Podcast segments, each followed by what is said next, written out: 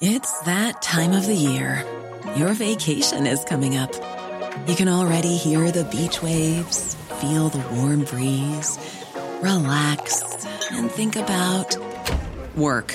You really, really want it all to work out while you're away. Monday.com gives you and the team that peace of mind. When all work is on one platform and everyone's in sync, things just flow wherever you are. Tap the banner to go to Monday.com. When you make decisions for your company, you look for the no brainers. If you have a lot of mailing to do, stamps.com is the ultimate no brainer. Use the stamps.com mobile app to mail everything you need to keep your business running with up to 89% off USPS and UPS. Make the same no brainer decision as over 1 million other businesses with stamps.com. Use code PROGRAM for a special offer. That's stamps.com code PROGRAM. This is the Cork Today replay on C103 as we welcome you along to the uh, programme, certainly from a weather point of view, we had gorgeous sunny spring weather. It mightn't have been very warm, but it was really lovely to see uh, blue skies. And Met Éireann are warning us all to dig out the rain gear because that very fine weather is set to disappear from today. They're talking of a high pressure that kept the clouds away over the past few days. That's starting to dwindle from today, and more southerly, brisk airflow then is setting in over the country which means today and uh, tomorrow it will lead to some wet and blustery conditions. It'll be particularly blustery and unsettled tomorrow night going into Wednesday. But there is some uh, good news. Even though the weather is unsettled this week, the temperatures are gradually going to uh, rise. There will be some cold nights, but the temperatures should be rising during the day. But certainly, it was lovely, lovely weather over the weekend. And I, I don't know, I, I take it like all of us, we're a bit consumed, not even consumed is even the wrong word, but just our, my every waking thought is on Ukraine. And there was times over the weekend where I was looking out at this beautiful weather that we had. And if I was out and about and I came back in and I was thankful for the lovely weather and then the TV screens had the dreadful pictures that were coming out of Ukraine. You just couldn't get it, get those poor people out of your mind. And I even found when I was out at the weekend, you know, doing my bit of shopping and unpacking the taking the food out of the trolley and putting it into the back of the car and, and thinking, imagine if you were in a war situation and you were just rushing to the shops to grab the bits that were left that you could buy and then you were trying to rush home again. What would it be like? Because, you know, up to, what are we? Are we at day 11, day 12 today? Previous to that, the people of Ukraine were going around living their lives the very same as us, getting up and going to work on a Monday morning, sending the children out to school, pottering around the shops, you know, getting their bits and pieces, just living very ordinary lives. And I was even listening to a report from Odessa at the weekend in Odessa is that beautiful port that I think uh, why we uh, a lot of the cities and towns in Kiev uh, we're only getting to hear their names now. They're not towns or cities that we would have been familiar with, but Odessa certainly is a port we all would have heard of uh, before. And I saw the people of Odessa and they filling up their sandbags and trying to put in some kind of a protection around the port of Odessa because what they think is going to happen is it's going to be an amphibious invasion. They'll come in from the sea so they they were down at a yacht club in Odessa early on Sunday morning, and they were filling up the sand uh, bags. And I heard this report of they had music piped out from a local radio station, so music was playing, and you know everybody was being very industrious, very busy, filling up the sandbags, and a human chain was being formed, and they were passing on the sandbags. But last Saturday they were they were planning to have an oyster and jazz festival at the yacht club, and the signs. The reporter I was listening to said the posters were up advertising this oyster and jazz festival that was due to be going ahead. You know, they were so people would have been coming down, looking forward to having a nice day out, and it was, you know, the weather hopefully would have been that it wouldn't have been too cold, but they would have wrapped up warm and they would have been eating their oysters and enjoying some nice jazz, just doing something very, very normal. And they, like us and like every other country in the world, coming back out after COVID, probably the oyster and jazz festival was cancelled for the last number of years, and instead here they were on that Saturday morning filling up sandbags, trying to put in some kind of protection against the might of the Russian army. It just really sort of got uh, how much their lives have uh, changed. And Vladimir Putin has uh, condemned, has been condemned as barbaric after civilians attempting to flee the invasion of Ukraine were killed by Russian shells. I mean, that was the one when this um, humanitarian corridor was set up and it was meant to start 10 o'clock our time on Saturday morning. And again, I was looking at the clock at 10 o'clock saying, wishing them all safe passage, get, the, get them out, get the, the old and the frail and the very young and the injured and give them the safe passage. And to hear within an hour or two that the people trying to flee the cities were bombarded with uh, shells, just, I couldn't believe, I actually couldn't believe what I was hearing. And a lot of the papers today have a photograph of a family of four. It's two young children and the mum and the dad. Uh, reportedly killed the photograph that uh, that is in a lot of the papers today, uh, you see them lying on a bloodied street, and there are Ukrainian st- soldiers attempting to save them. But it looks like all four of them had have, have died, and their suitcases are there. And you're looking at the suitcases, and we all have the suitcases on wheels now, and you think they would have used those su- suitcases probably in previous years to go away on holidays. But there's also a pet carrier box beside them. I don't know if there's a dog or a cat inside it, and this family were trying to flee the city. It was at the time that the humanitarian convoy it was corridor was meant to be in uh, place, and all four of them were killed. It's just it, it's just that photograph today is really really stark. And there was a photograph at the weekend that I can hand on heart say I think will remain with me for the rest of my life, and it was a photograph of a young couple and running into an accident and emergency department, and the father is at the front of the photograph, and he has a little boy, an 18 month old little boy by the name of Kirill, wrapped up in a blanket. Again, they were trying to get out of Mariupol when this safe corridor was meant to have been in place, and their little son, little 18 month old little baby, was hit by shrapnel in the head. So, of course, what did they do? They scooped him up. He was wrapped in a blanket. You could just see his little hand had fallen out from the blanket. And the look of just fear and terror on the father's face as he is running in to the accident and emergency department to try to get help for his little boy. And behind him, the picture of of of complete heartbreak on the mother's face. You could just you could see her face, and she's splattered in obviously the blood of her little boy. And then it turned out later the the medics tried to save the little boy and they couldn't. And there was a follow up photograph of the mother, the father standing beside her. She slumped in a chair, and all she just kept repeating was why, why, you know, why a little eighteen month old baby. And they were leaving the city at a time where they felt that they were going to be uh, safe. And these are the kind of the stories and the pictures that we're seeing, and this is the this is the real ugly side of war. Innocent people are being killed, and they're being killed every single day while this war uh, continues. And this is a country that weren't aggressive towards Russia. I just cannot understand why Vladimir Putin is doing what he is doing, and it just doesn't it just doesn't seem to be uh, ending. And there was attacks on all of the civilian routes as the people were heading out of the cities. Obviously, that's been condemned by every single Western uh, nation. And I know I don't often agree with the, the, British Prime Minister Boris Johnson, but he wrote an essay in the U- New York Times and he warns that the invasion was sinking further into a sordid campaign of war crimes and unthinkable violence against civilians. The condemnation was also echoed by Antony Blinken. He's the US Secretary of uh, State and he was in Moldova. I think it was, I saw him at the weekend. He said the Russian abuses in Ukraine would constitute constitute a war crime.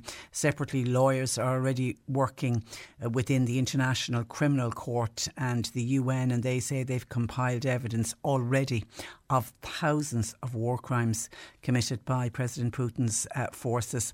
Boris Johnson is today holding talks with world leaders. This is part of a week of intense diplomacy. Let's see if we can go down the diplomatic route. The British Prime Minister laid out a plan, though, for defeating Mr. Putin. It includes mobilising an international humanitarian coalition, providing more defence equipment for the Ukraine, supporting non NATO countries such as Moldova and uh, Georgia, uh, because they're now a threat from you know what some people are calling a Kremlin playbook. If they get through Ukraine, the next two will be Moldova and Georgia because they're not NATO uh, countries. And President Emmanuel Macron of France, he seems to be the only one who does seem to have contact with President Putin. He blamed the he had another telephone call with Putin at the weekend. Of course, Putin did his usual.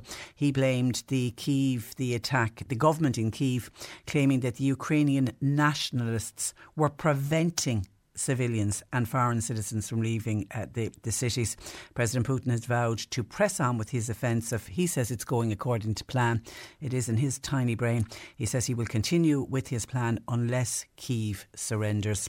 And there has been already mounting unrest at home in Russia? Because I know on Friday people were saying, why aren't the Russian people standing up against this lunatic? But of course, it's very difficult for them to get out and protest. But if enough get out and protest, there's over 100 million people. They can't arrest everybody.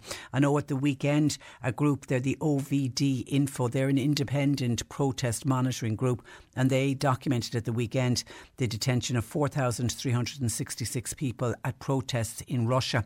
It was at 56 different cities across the country. If more Russians, they can't literally lock up all of their uh, citizens. And the uh, Antony Blinken, the US Secretary of State, he confirmed that the US, along with the Allies, are having a very active discussion about banning the import of Russian oil and natural gas. Now, th- this is important because oil and gas account for more than half of Russia's total exports. They make the bulk of their money out of the export of oil and coal, coal, coal out of oil and gas. So if we stop buying the oil and the gas, that would have a devastating impact on the economy and obviously would stop him having the money to go to war. But of course, the flip side of that is if we stop buying Russian oil and gas, Western nations uh, then would be would would have a problem at home because we all have spiralling prices going up at the pumps. We're already giving out about them here. And if we were to stop, there could be an energy crisis and those prices could go even further. And Western nations, so as they're considering the prospect of this boycott, and I know there's work going on to look at other sources of oil, go to other countries to see if they can up their production so that we can completely leave Russia out of the picture. Because I know the Ukrainian foreign minister at the weekend, he was calling on the West to please stop buying Russian oil. And he, I thought, made a very stark statement at the weekend. He said, by buy, buying Russian oil, it smells of Ukrainian blood and the man is uh, so right. Uh, 0818 103 103, as I say, just lots and lots of column inches in all of the papers today on that uh, situation, which just seems to be getting uh, worse. A couple of people are asking about the electricity credit that the we had it on the news this morning with uh, Barry because the president has signed it into law, and when are people going to start seeing that on their electricity bill? Somebody saying the 100 euro uh, credit, it's actually 200 uh, euro. Okay, it's been signed into law. It's expected that people will start receiving the discount from next month. Now, what's important to note when you do get your ESB bill with this 200 or electricity bill, should I say, with your 200 euro uh, credit, it will appear on your bill as 176 euro and 22 cent. That's what the credit line will appear, but the full discount is actually 200 euro because the VAT has been factored into that. Uh, we're told it will start to appear on people's bills from April, though it might be May or June for some people. It depends on the billing cycle you're in with your electricity provider. And most customers on prepay meters, they'll start to get the credit in full from next uh, month. Landlords whose tenants do not have electricity count are expected to pass the discount on. And remember, if the discount isn't passed on to you, the Residential Tenancy Board will mediate and adjudicate in any case cases of dispute. And the credit will be automatic, uh, automatic, so customers don't have to do anything because people are saying, "Do we need to apply?" You don't. So it's from. It should start appearing, as I say, from April, but it could be May or June for others, depending on your billing cycle. And people, a lot of people will say not before time. 0818 103 103. John Paul taking your calls. Insurance. Cork today on C103. With Sean Cusack Insurance's Kinsale, now part of McCarthy Insurance Group. For motor, home, business, farm, life, and health insurance, cmig.ie. Now, over the weekend, the United Nations confirmed that there are now up to about a one and a half million people fleeing their homes in Ukraine and seeking refuge in European countries. But what about babies, children, and older people who are living in state run homes and orphanages? What's happening to them? Fiona Corcoran is head of the charity, the Greater Chernobyl Cause, and she's been working in Ukraine for many years. And uh, she joins me this morning. Good morning to you, Fiona. Good morning, um, ah, Patricia. Uh, How are you today? I, am I'm, I'm, I'm, I'm, I'm, I'm, I'm good. I'm, I'm, I'm, i just can't get Ukraine out of my head, so I'm no. even slow to say I'm good. But from no. the start of the evacuation and watching, and I've been watching all the people come off all the trains in, in Poland and all of the other different border crossings. And then I, I already in the week said, "What's happening in the orphanages? Who's?" Because I heard of one uh, orphanage where some of the staff weren't able to get in, and the older children were trying to look after the younger children. Now you're working in in your own orphanages. What's happening? well, for instance, now Father's Home. Father's Home is a children's home which like takes orphans and abandoned children off the streets. We've been working very closely with Father's House for, I suppose, over 20 years. We've been providing together a loving home with care and education. But now to think of like, on top of all that trauma that they've suffered, these children now are caught up in war. They've been taken from the sanctuary of their homes because of war and they've ended up in Poland and Germany in the refugee camps. Like our leader, a gentleman called Roman, spoke to me there last week and he said like they left in the dead of the night. They took their children, their babies, the carers on buses, right? Okay. And they left Kiev absolutely terrified, right? Okay. And they were afraid to stop to even use the bathroom. But at one stage they stopped at a petrol station to use the facilities and then they could hear all these shelling in the background. Absolutely terrified. And they speak about the police there, how they were like actually heroes in helping them. They asked them to turn off lights in their buses that they could actually continue on their journey, first of all, to, to Poland. You know? And they actually had to travel behind the police, let's say, um, in their buses, absolutely terrified, you know. In the I'm dead of night, Let's yeah. say photographs for our people, right? Okay, of them huddled together in basements, children, elderly people in the winter of their life. How could we ever envision something like this happening? But We are you are you say, are you saying have you have you got all of the children out of father's house? No. Oh, no. there are some remaining. There are some absolutely remaining, and In- we're even and you're in they're in they're in Kiev. They're in They're in Kiev. They're in Kiev, and some are remaining in in basements. Some have moved on, and they're even frightened to stay where they are at the moment in case they're shelled. Can you imagine that? You know, innocent little children. Look, we we sent our first truck on Thursday, uh, filled with humanitarian aid, bound for okay, like the, the the the border, the Ukrainian border in Poland. The first time in all our years that we couldn't go into, let's say, Ukraine. All right, I've never felt this way as I felt in my last 26, 27 years ago. I'm, I'm truly heartbroken, right? We haven't been out there since late, in any of our countries since late 2019 because of the pan- pandemic. And no, this is happening. But we sent over our 40 foot truck on Thursday filled with tents and blankets and equipment. We couldn't have done that. First aid, I suppose, items as well, and hot, hot water bottles, and, and items that you wouldn't think of, only for the support of a gentleman who came on board called Peter McGill. He's a company there, an electrical company in um, Little Island. And then there's um, a cargo company called um, Emerald Cargo. They joined him, KC Transport in Kilkenny, and they funded. And again, our, the people packing our aid, probationary services in Cork. I, I you know, I, I applaud them. Our volunteers, our regular volunteers, the Cork College of Commerce students, our wonderful William O'Brien and the Bandon Road and John and Adam Paul, who allows our storage. Without all these people, You you wouldn't know, be able to do it. do? I'm So, sorry, I'm just yeah, I'm just, no. A, there's a sense of hopelessness, and yet when you're able you to do, feel inept. Yeah. I feel inept. But the great I thing, I received a call, a friend of Peter McGill's, um, a gentleman called Patrick Ken, uh, Patrick Henry, who is actually um, coming on board now. Or sorry, excuse me, Henry Quinn. Um, he's coming on board now with the Bus Workers Fund and another four trucks that we'll send out by the 15th of um, 15th, 16th of March.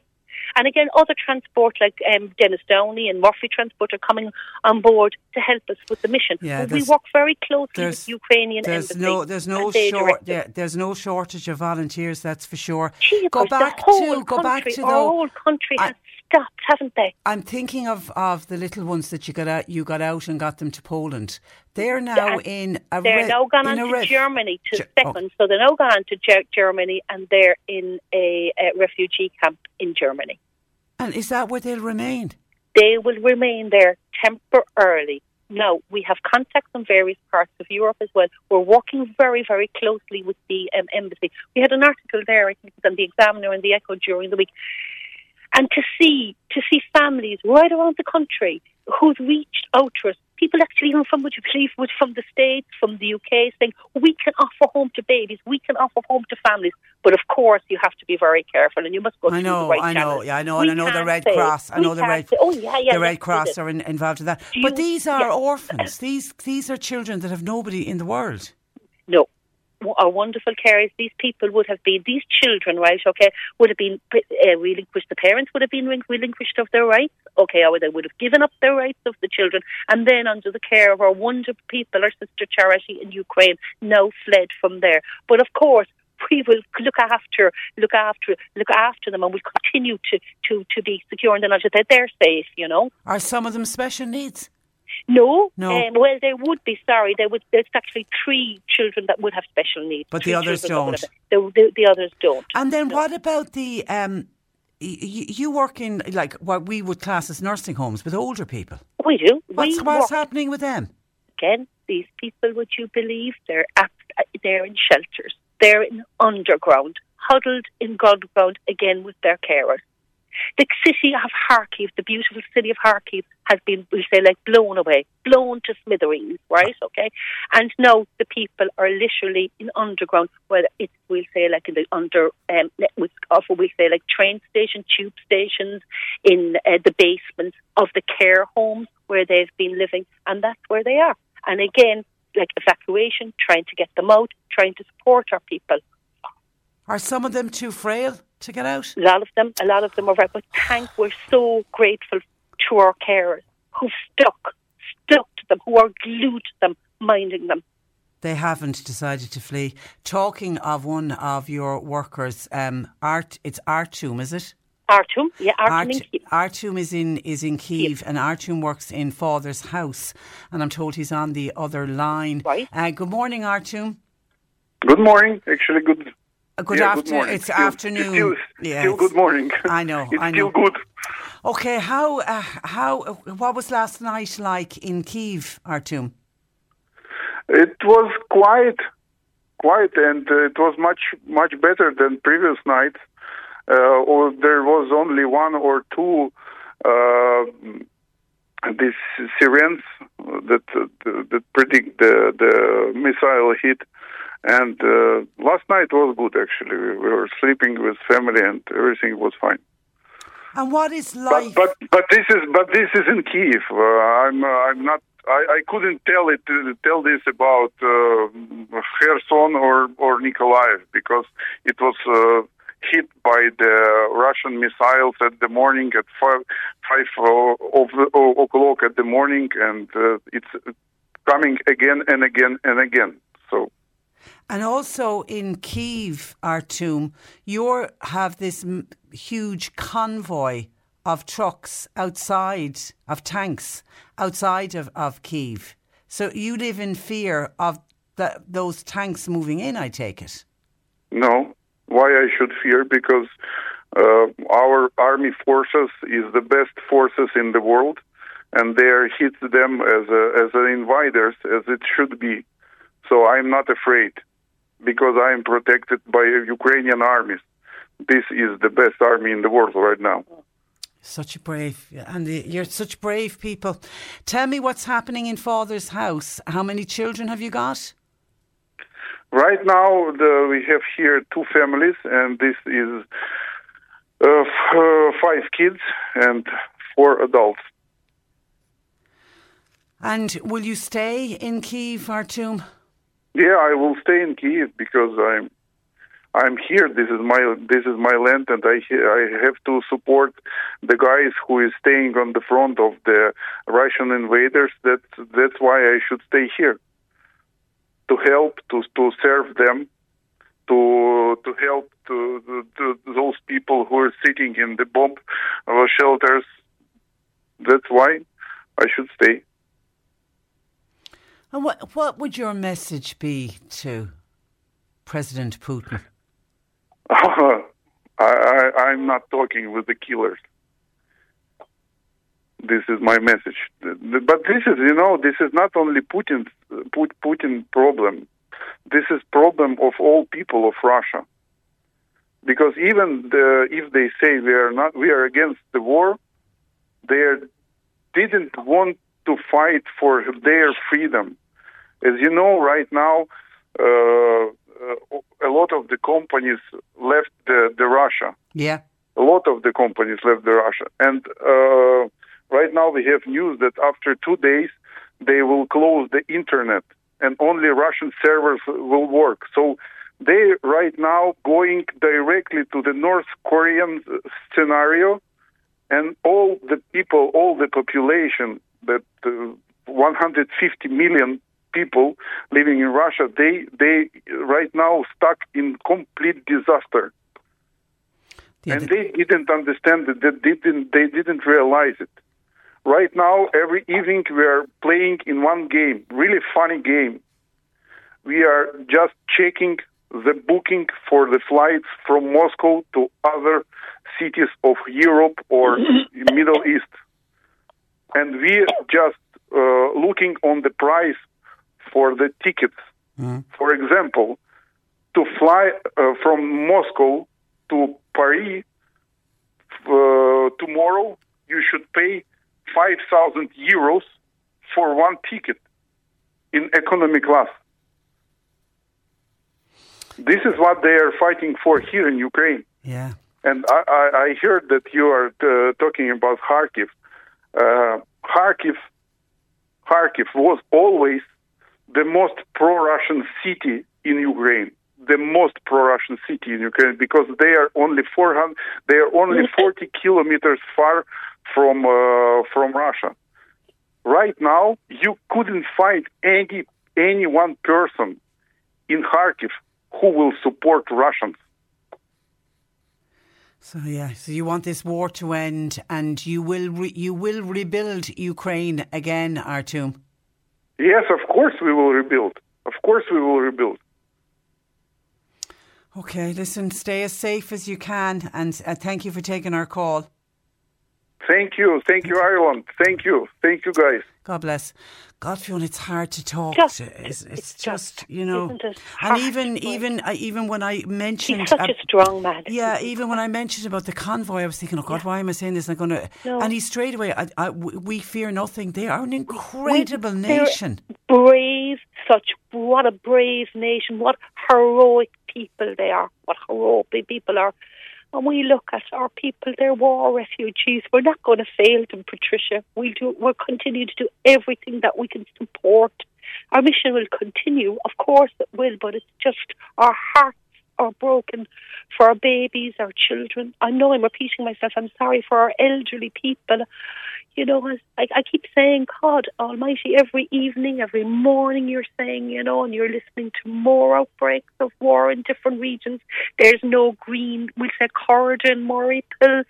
So, like the the children and the mothers, the elderly, they can't get out and they're being yeah, I mentioned at the I mentioned at the start of the program. It's from uh, a Mariupol, that photograph of that yeah. young family with their little eighteen-month-old little boy, Kirill, who who died, boy. and the mother just asked, "Why? Why? Why? Yeah, why? Yeah. Why my child being taken? Why?" But Tricia, can I appeal, please, to your to, to you to, to your listeners, to please to help us in any way that they can.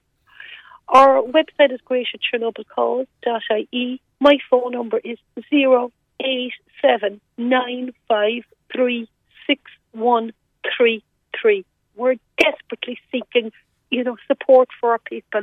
And I applaud and I thank the people throughout our country, from Cork to Donegal, who are just who are reaching out and collecting aid every second every second you're looking somebody else, maybe in Douglas, in Bishopstown, in Doneraile, etc. They're all collecting, which is absolutely wonderful.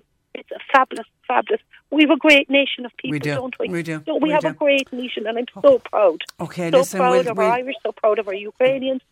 It's like I've worked. I've worked in Russia for many years. You know, I've worked. We have a hospice in um, Ivanskaya in the Kostroma Oblast. I dread for the future for these people as well. How can we continue to help them? This madness has to end. We'll, we'll keep in contact with you, Please, uh, Fiona. And uh, thanks for joining us this And morning. thank you so much indeed. Our pleasure. Thank. Thanks. Bye bye. That is uh, very passionate. Uh, Fiona Corcoran of the Great Church Chernobyl Cause, and thanks to Artum who works in Father's House in Kiev. May God keep him and all of the kids safe. 18 0818 103 103. Cork today on C103. With Sean Cusack Insurance's Kinsale, now part of McCarthy Insurance Group. They don't just talk the talk, they walk the walk. CMIG.ie. And as we mentioned on the programme last Friday, we have launched the C103 Ukrainian Crisis Appeal and we're hoping to raise funds for the Red Cross. Joining me to discuss the work the Red Cross is doing on the ground, I'm joined by Charlie Lamson, who's the head of fundraising for the Irish Red Cross. Good morning to you, Charlie. Good morning. And you're, you're welcome to the programme. Are you, are you once again blown away by the great generosity of the Irish people, Charlie? I, I frankly don't know where to begin. It is, uh, it's been incredible. Um, the number of people that have given to us is through the through the absolute roof, um, and it's a real moment of public recognition of, of other people in desperate need, and uh, it's just been tremendous. It's been quite a week. We've raised um, we've raised north of 10 million euro uh, since last weekend, and um, it's come through regular donations from, from regular people across the island, and it just keeps coming in. So we're just grateful for that support. And I'm always saying with when with donations like like this one, Charlie, it's the the you know, for some people they might only be able to give a fiver or a tenner. Yeah. it's all those and there's other companies then might be able to give fifty thousand. But it's all those Yeah. small donations, they all mount up. They do indeed, and, and to be honest, you know, as grateful as I am for the company that can give fifty thousand euro, it's it's, it's it, what is almost more meaningful is the person who gives five. Yeah. You know, because it's I recognize that, you know, and it's it, this is coming out of of rent money or coming out of you know their homes and their budgets, and the number of people that have done that um, so earnestly, and and you know the number of stories we have, it's it's just incredible, uh, and there are a lot of people that don't have much and have given to this. And it's just to, to clarify the support that's coming to us is going uh, it's coming through the Irish Red Cross, and then we are able to allocate this funding to uh, the Red Cross societies in Ukraine, in Poland, in Romania, in Hungary, Moldova, all the neighboring countries there, where we've had well over a million people at this point, are now who two weeks ago had a home to go to, had a neighborhood, had families, everything that we take for granted, are now you know without food, without water, without medicine, without shelter. And so this is really the specifics of what we're doing. Um, so that that five euro donation has an impact. And the Red Cross in all of those neighbouring countries working with the refugees that I again mentioned earlier, I think at one point they reckon one and a half million people have now fled and many of those it's the Red Cross are picking up. Yes, I mean it's it, yeah we are, and it's it's we're one of the only organizations in the world that is it is coordinated at that mass international scale to be able to work at a macro level to be able to figure out okay what do we need to do in this country in that country and, and how we can provide that support. So we've got you know thousands of volunteers on the ground. I mean the Red Cross International has 14 million volunteers, and there are a lot of volunteers in Ireland. And for any of them that might be listening to this, I want to say thank you. But here is where that's really being tested: is you've got people you know there on the ground meeting people as they're coming across the border and providing them the support that they need. Yeah, I was watching some of the TV coverage. I think it was at the Polish, one of the Polish borders, and the trains coming in, and you could clearly see the Red Cross were there. You know, just helping people off the trains. They were meeting them with just the simplest thing of a warm drink and something to eat, and they had Yep. a row of buggies lined up for the parents who didn't have a buggy to put their child into, and they were the simplest things. But you think that kindness that's been extended to these people, and those volunteers. Your volunteers are amazing, by the way, but those volunteers they need the financial support in order to keep that work going. Exactly. Exactly. It's just, it, and for all the, the provisions and the things that need to be provided, we're talking about tents, again, medical supplies, you know, all of that, all of these kind of things that suddenly, whereas two weeks ago, none of this was needed, you know, it's all having to be done rapidly and, and in a coordinated fashion so that we can help people as effectively as we can. And we know, I, I, I won't say if, if Ukrainian refugees and when Ukrainian refugees, some have already arrived in this country. Will you have a role to play here in Ireland with that, Charlie, as well? Yeah, we will. Um, and thanks for asking. We've actually set up um, something called a Register of Pledges. And if they go to the redcross.ie website, they'll be able to find it. And we're asking people to, to, to sign up if they've got a free room or a free property, uh, a vacant property that they're not using. Uh, we're not sure yet on the number of refugees that are going to be coming into Ireland, but, but come they will. And we're going to need to have support for them. Uh, I mean, this is something the Red Cross has been doing for the last 50 years. And we also provide, uh, we've got a, a program called um, community sponsorship, where communities can come together. They put together a committee and they work uh, to provide, you know, an environment for people coming into their community so that they're supported and looked after. Things like getting them on sports teams and, and just getting them, helping them with that whole process of getting settled in the community. So people can go to redcross.ie. Yeah. Uh, to, to, find out more information about that, particularly though, if and I know I was reading, I think in the paper earlier, I think you've had about one thousand five hundred offers already. People have are really willing to throw open yeah. their homes, Charlie. That number's gone up to about two thousand. Has it? So people, Has so people are. It's incredible. I mean, and it's you know you might you might pick up from my accent. I'm, I'm from Boston originally. Yeah. I've been here for a lot of years, but I mean, one thing that is uh, is remarkable about Ireland is that outpouring of support. You know, people just are. Uh, so generous here, and it's it's such a strong part of the society here, and you see it at times like this, and it's, it's tremendous. And we've we've no way of knowing how many refugees will arrive on our shores. I, I don't have that information, so I don't want to. Uh, you know, to, to I'm not sure. Yeah. I, I know it's going to be a lot, um, but that's something I think that the state is still looking at. Um, you know, and it's it's it, it there will be a lot of people coming in, but I I don't have a number that I want to and I know the, the UN are already, I know it's speculation at this stage, but there could be up to 4 million people displaced because of this war. It's a yeah, lot of people.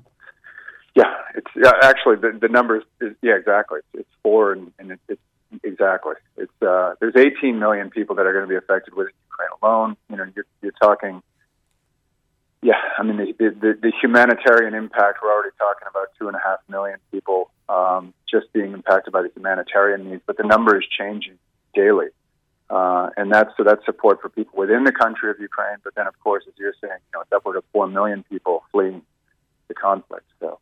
Oh, we just need this war. To, we need this war to end. We really Crazy. do. It is crazy. crazy. absolutely. Charlie, listen, it was a pleasure to talk to you. Thank you for that. Uh, continue Yeah, good thanks. luck with the amazing work that you do at the Irish Red Cross, and we'll do our bit here to try to make as much money for you as we can. Look, but thanks. The support that you guys are providing, we're, we're grateful for it. So, so Yeah. thanks to everyone. Listen, you, you stay safe. Thanks, Charlie. Thanks for Thank joining us. That is uh, Charlie Lamson, head of fundraising for the Irish Red Cross. You can go to in order to support the work of the Red Cross, the C103 Ukraine Crisis Appeal. You can access it by going to our website c103.ie forward slash aid, and you can give as little or as much as Charlie said. It's all those fivers mount up uh, as well, and uh, to try to help the people of Ukraine who find themselves in such a desperate, desperate situation. They- really are. Some, I think of some of them today living in absolute hell. 0818 103 103. John Paul taking your calls. You can text, you can WhatsApp to 0862 103 103. Cork today on C103. With Sean Cusack Insurance's Kinsale, now part of McCarthy Insurance Group. Want great advice? You know who to talk to. CMIG.ie. You're listening to Cork Today on replay. Phone and text lines are currently closed. Helen in Mitchelstown uh, was on to us to say she was doing some shopping in Mitchelstown yesterday and she was unpacking all of her shopping out of the trolley.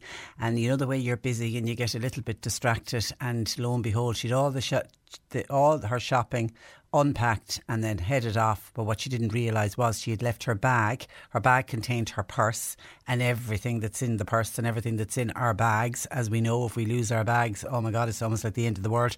Uh, a man saw it and straight away grabbed the bag, realised that it had been left behind, didn't realise it was Helen's bag, but realised some lady had left it behind after doing her shopping. So he walked straight into customer service and said, Hi, somebody's left this behind in a trolley. So when Helen obviously got home and realised, Oh my goodness, I've forgotten my bag, uh, she contacted Tesco and they said, Yeah, we have it here for you at the customer service.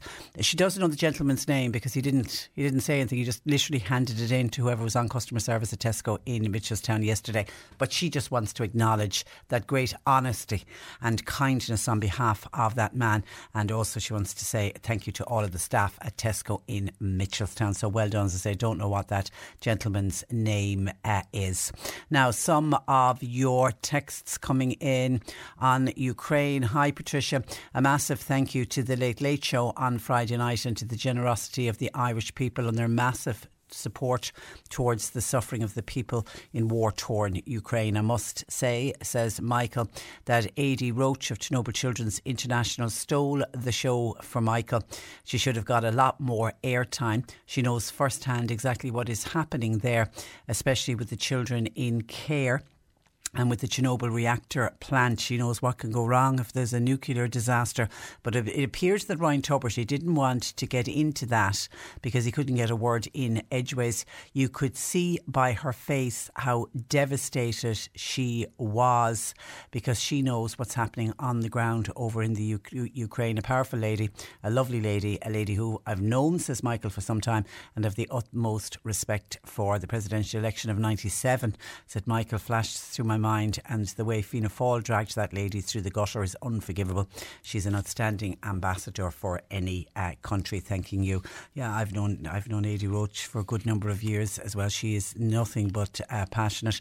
But yeah, she was I she was on a different level. I thought on Friday night, but I think the, because we had spoken to her in advance of the invasion, and we spoke to her in the early days of the the, the invasion by Russia, and it's the nuclear side of it that really, really worries her Uh, because she knows the devastation that it will cause, not just for Ukraine, but indeed for the whole of Europe, and ultimately could be for the whole of the of the world.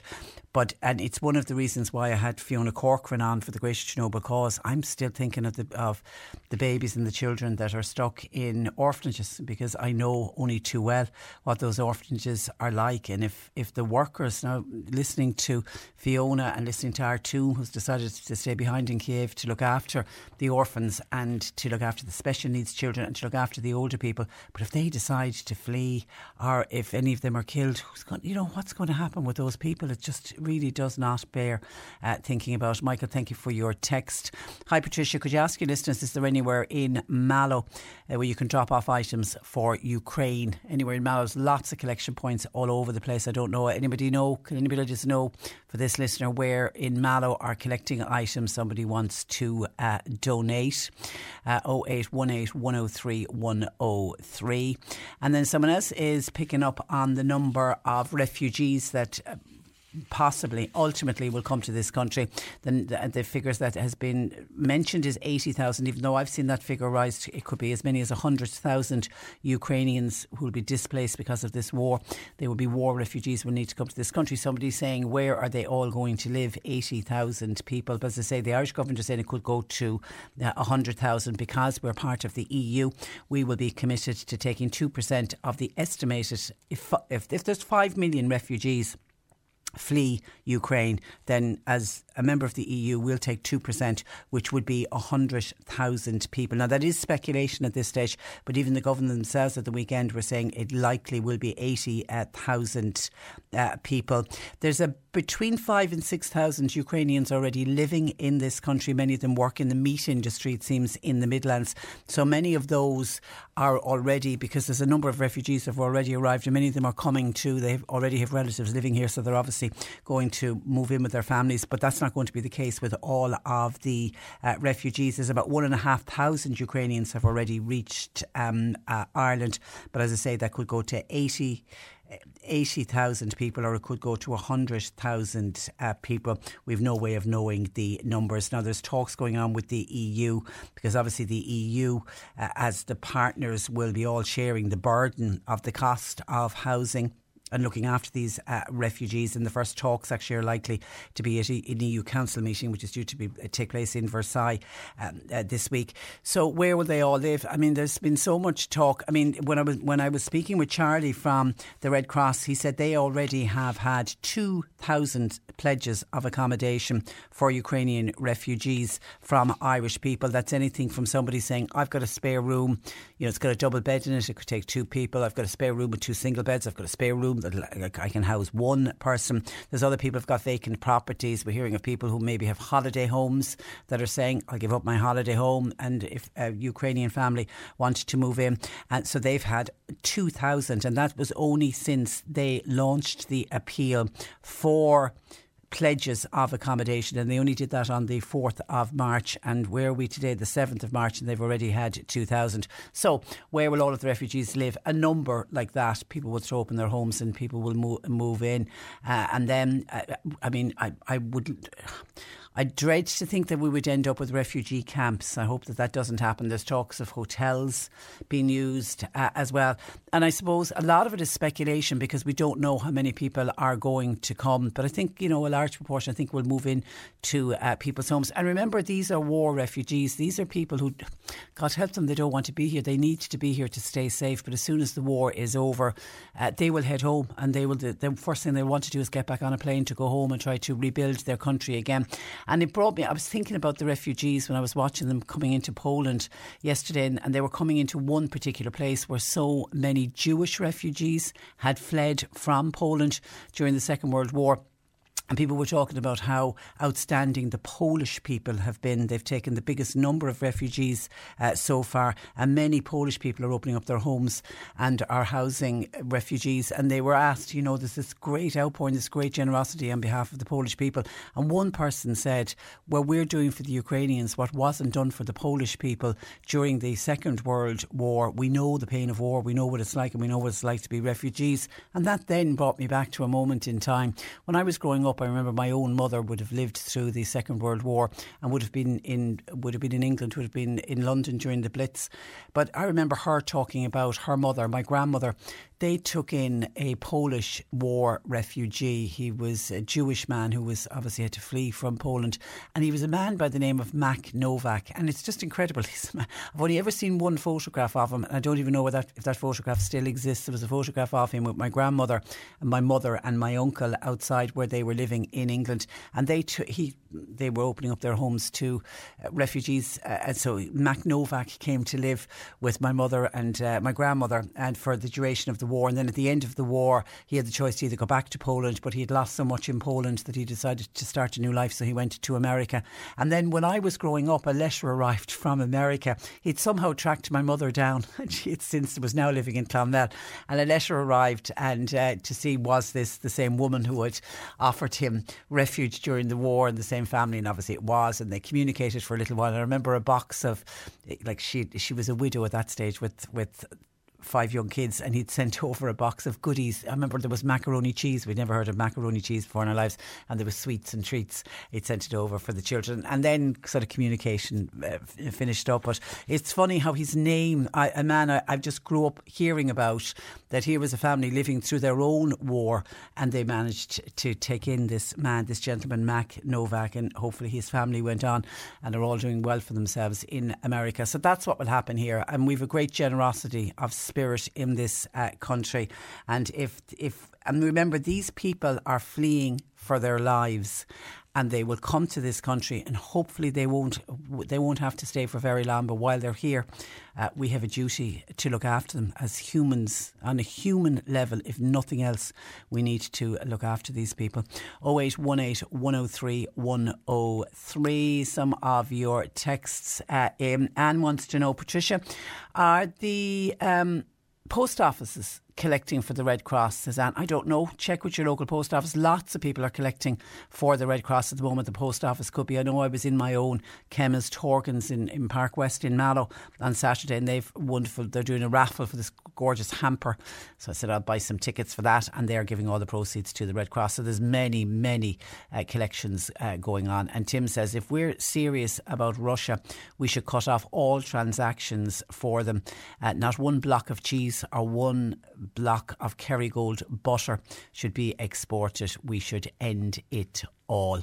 That's by text to 0862 103 103. And hi, Patricia, will you give a big shout out, please, to the Charleville Park Hotel? A wonderful night at Nathan Carter concert. Well done to everyone uh, who did a wonderful job. And isn't it great that people are getting back out again and that, you know, entertainment is opening up and people can get back out and enjoy themselves? And music is just so good for the soul. So, uh, hi to everybody that went along to the Nathan Carter concert and well done to the Charleville Park Hotel. 0818 103 103. C103 Jobs. With Munster Technological University, enhance your career prospects with MTU's range of full time, part time, and professional courses. Succeeding together with MTU.ie. Junior hairstylist wanted for Flares Hair Salon, that's in Mallow. Contact via Flares Facebook Messenger or call Lisa on 087 951 2326 dumper, driver, goods, grounds workers wanted for sites in Cork City. CVs please to jobs at hamiltonfrench.com. An office assistant is wanted for the Boherbue area. You need to have a minimum of two years' experience. Please apply with your CV to esther at ingredientsolutions.net. And a sales assistant with some previous experience and an interest in crystals and the relevant terminology wanted for Crystal Earth Mallow please email sales at crystalearth.ie. You'll find all the details and more job opportunities by going online now. Just go to c103.ie forward slash jobs for more. This is C103. Cork today on C103. With Sean Cusack Insurance's Kinsale, now part of McCarthy Insurance Group. For motor, home, business, farm, life, and health insurance, cmig.ie. Would you be surprised to hear that Cork County Council received the fourth lowest funding per kilometre of any local authority in the country for road maintenance and upgrades last year. When we look at the conditions of some of our roads, I feel nobody will be very, very surprised. Councillor Declan Hurley is the chairman of the Council's Road and Transportation Committee. And uh, Declan joins me. Good morning to you, Declan. Good morning, Patricia. Um, for the work that you and the executive want to do, it must be very frustrating not to receive a higher allocation every year.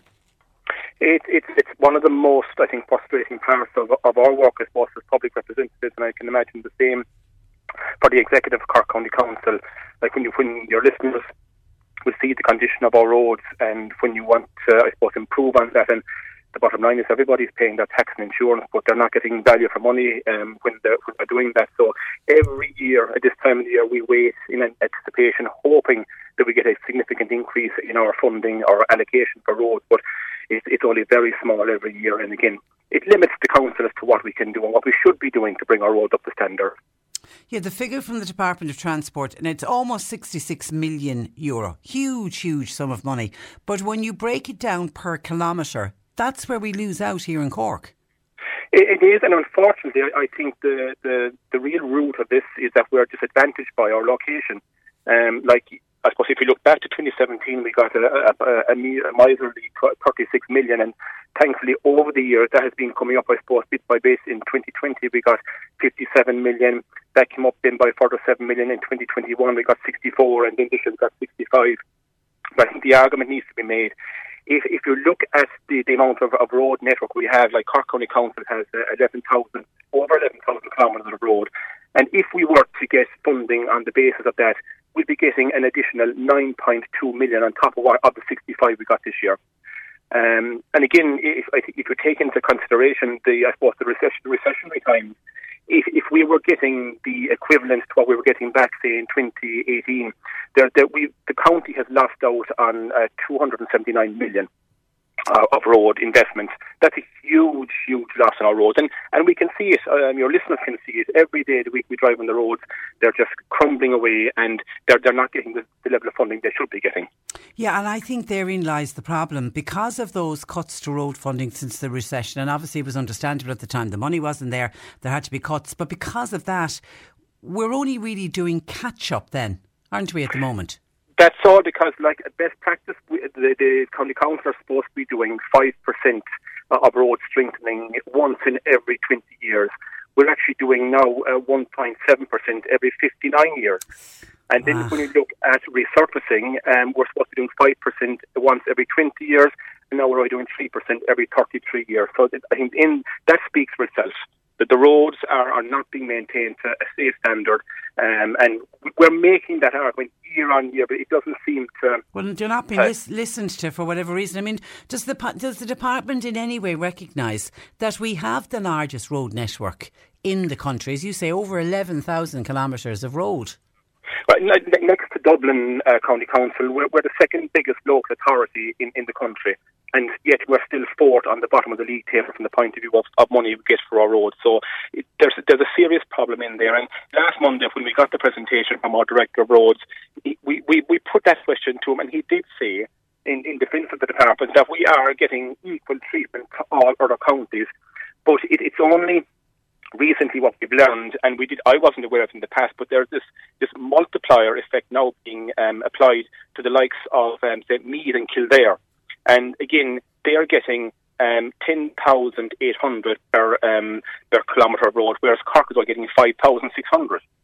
And again, uh, as I said at the beginning, we're being disadvantaged by our location because Meath and Kildare are so close to Dublin. They're claiming that there's extra vehicular activity, heavy goods vehicles, more economic development, um, and therefore, even though Meath and Kildare are getting the whatever system the department has, they're being that's being used across the board for every local authority. But then, when that is done, there's a multiplier effect being put on to certain counties like Meath and Kildare, and then they are getting the, the bulk. And I would imagine some of the money that all your listeners are paying in, in, in motor tax is going to the likes of these local authorities because um, of, where they're situated on the map, so to speak. Yes, that is galling for sure. Could we be included in this multiplier effect? Well, I think, look, we, we, we've gone to the department every year um, to each um, minister, and uh, again, this year is no different. We, have, and through the Roads and Transportation SPC, we have put a request in through the Office of the Mayor to meet with Minister Eamon Ryan uh, to put this case to him. But I, I think the case now, it hasn't been made in the past, but I think now it has to be made that Cork should be and, and, and has to have this multiplier attached to its, um, annual allocation of funding because otherwise we are going to have no roads in, in the next 20, 30 years because they're just going to crumble away to nothing. And when you see, um, and I think you pointed out this morning in your intro, when you travel the length and breadth of the country, we see other local authorities yeah. with, with far superior roads than, than, than Cork County. That's. Yeah, and uh, certainly that that came to light with people staycationing and people, you know, hadn't travelled so far outside of their county before. And the number of calls last summer, the summer before, we kept getting from people making that point, saying, "What is wrong with our roads?" And and then it's, it's unfair because people start blaming the council. Why aren't they doing their work? And your hands are tied because you don't physically have the cash in which to spend. We don't, and like every year, um, the, whatever monies we get, be it uh, 50 million or 65 million, that money is always spent. No money for our roads ever goes back to the department. We're always actually looking for more. Some years we do get more, but but last year we spent our entire budget plus more, um, so therefore we, we can do the work if we have the money to do it, and it, it has to go back to the, the system the department are using. Even though it, it, they're saying it's equal across the board, it's when they're putting in these multiplier effects that it isn't. The, yeah. It is. It, de- and, definitely and isn't. And I don't want to be the bearer of bad news, but we know the tender costs are uh, rising. Does that mean less work will be done for the funds available? It, it does, unfortunately, Patricia. Uh, last year, um, costs went up by 10%, and, and indications are there's another 5% increase on the way. So, obviously, materials are going to cost uh, 15% more um, than they did two years ago. So, therefore, you're getting um, less work done for the same money. So, unfortunately, this year, if, if, if the trend goes the way it is, if you thought the only way to get a more defined jawline with natural looking results was through surgery, think again. Juvederm Volux XC is a non surgical injectable gel filler that improves moderate to severe loss of jawline definition and can help you achieve natural looking results with little downtime. Even better, this improved definition lasts up to one year with optimal treatment. No maintenance required. Improve jawline definition for a smooth, sculpted look with Juvederm Volux XC. For important safety information and to find a licensed specialist, visit juvederm.com. That's J U V E D E R M.com. Not for people with severe allergic reactions, allergies to lidocaine, or the proteins used in Juvederm. Common side effects include injection site redness, swelling, pain, tenderness, firmness, lumps, bumps, bruising, discoloration, or itching. There's a risk of unintentional injection into a blood vessel, which can cause vision abnormalities, blindness, stroke, temporary scabs, or scarring. Talk to a licensed specialist to find out if it's right for you. When you're ready to pop the question, the last thing you want to do is second guess the ring. At Bluenile.com, you can design a one of a kind ring with the ease and convenience of shopping online. Choose your diamond and setting. When you find the one, you'll get it delivered right to your door. Go to Bluenile.com and use promo code LISTEN to get $50 off your purchase of $500 or more. That's code LISTEN at Bluenile.com for $50 off your purchase. Bluenile.com code LISTEN. Planning for your next trip? Elevate your travel style with Quince. Quince has all the jet setting essentials you'll want for your next getaway, like European linen, premium luggage options, buttery soft Italian leather bags, and so much more. And is all priced at 50 to 80% less than similar brands. Plus, Quince only works with factories that use safe and ethical manufacturing practices. Pack your bags with high-quality essentials you'll be wearing for vacations to come with Quince. Go to quince.com slash pack for free shipping and 365-day returns. We're probably end up on the spending more money but seeing less work being done on the ground, which is not what the public want to see. Would you also worry about labour shortages? Uh, yes, that is becoming a, a new problem, and uh, you put your uh, cost increase against uh, skilled labour, that causes a, a, double barrel in the sense that it is going to affect people, and we, we all need our roads. No matter where we work or live, we need our roads to commute and to keep a business going, to keep a home going. And if, if, if wear and tear of a car is going to cost, and the cost of living, as you know, is going through the roof, that now on top of the bad roads and more repairs to cars, it, it, it's bad news for, for the general public out there who don't have money to be spending willy nilly on repairs for cars which they shouldn't have to. Yeah, it just seems it just seems very it seems very unfair. So a ple- so you're pleading now to the Minister for Transport, Eamon Ryan, to try and come up with some additional funding for this year. We are. We, we've gone hand in hand to the minister every. And I, I do believe our, our representations, our delegations, I should say, to the minister and the department over the last five, five, or, five or six years are paying dividends because we, we are seeing an increase every year, albeit small. But it's it's it's what we need to aim for, like 279 million. That's what, what the shortfall has been to Cork County Road. That needs to be addressed in, in obviously it won't be done this year or next year, but say over the next 10 years or 15 years or 20 years, that the multiplier effect can be built in and allow Cork County Council to, um, to maintain the roads and just bring the roads up to an acceptable standard. That's all we're asking for. We're not looking for uh, Rolls Royce roads. We need roads that are just uh, acceptable to the public out there. So we are waiting to get confirmation of a date to meet with the minister, and we will be putting that message very strong to him. My concern is that the current minister is is very much into um, active travel, which is bike lanes and Yeah, bus lanes yeah, and, and green yeah. lanes. That that's all very well, but that's no good for the roads in West Cork or North Cork where we don't have public transport, or where we can't we can't have uh, cycleways or bus lanes. So therefore, we can't access that kind of money. And when the minister did announce his, his plan for the, the term of government, his main focus was public transport, greenways and cycleways and busways. And I don't think he's going to deviate from that, but we have to try on behalf of the public of, of Cork to go and meet with the minister and plead with the minister. We need more money. If we get more money, we can spend the money and we can improve our roads around the county. Yeah, particularly in very rural areas where you've no other choice. Your car isn't a luxury, it's a necessity. We leave it there, Absolutely. Declan. Thank you for that and thanks for joining us. Thanks, Patricia. Good morning to you. That is Councillor Declan Hurley, who is the chair of the Council's Road and Transport Committee. 0818 103 103. Cork today on C103. With Sean Cusack Insurance's Kinsale, now part of McCarthy Insurance Group. They don't just talk the talk, they walk the walk. CMIG.ie. Let's catch up with the Citizens Information Centre. Today I'm joined by Karen Crowley, who is Information Officer with South Munster Citizens Information Centre, which is based based in uh, Mallow. And uh, today's topic for discussion is public holidays, annual leave, and parental leave. Good morning to you, Karen.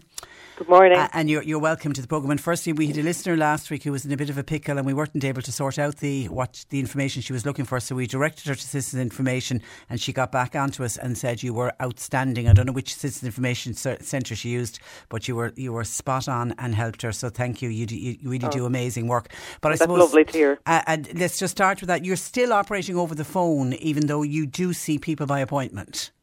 Yeah, look, there is light at the end of the tunnel the centres across the Cork Kerry region are beginning to open up a little bit more to callers, but we would ask that people ring us first as it's not always possible at present to just walk into every centre. If someone needs a face to face appointment, we'll certainly try to facilitate it. Currently, the offices in Bantry, Fermoy, Mallow, and Youghal are set up to meet people by appointment, and we are doing our best to facilitate this.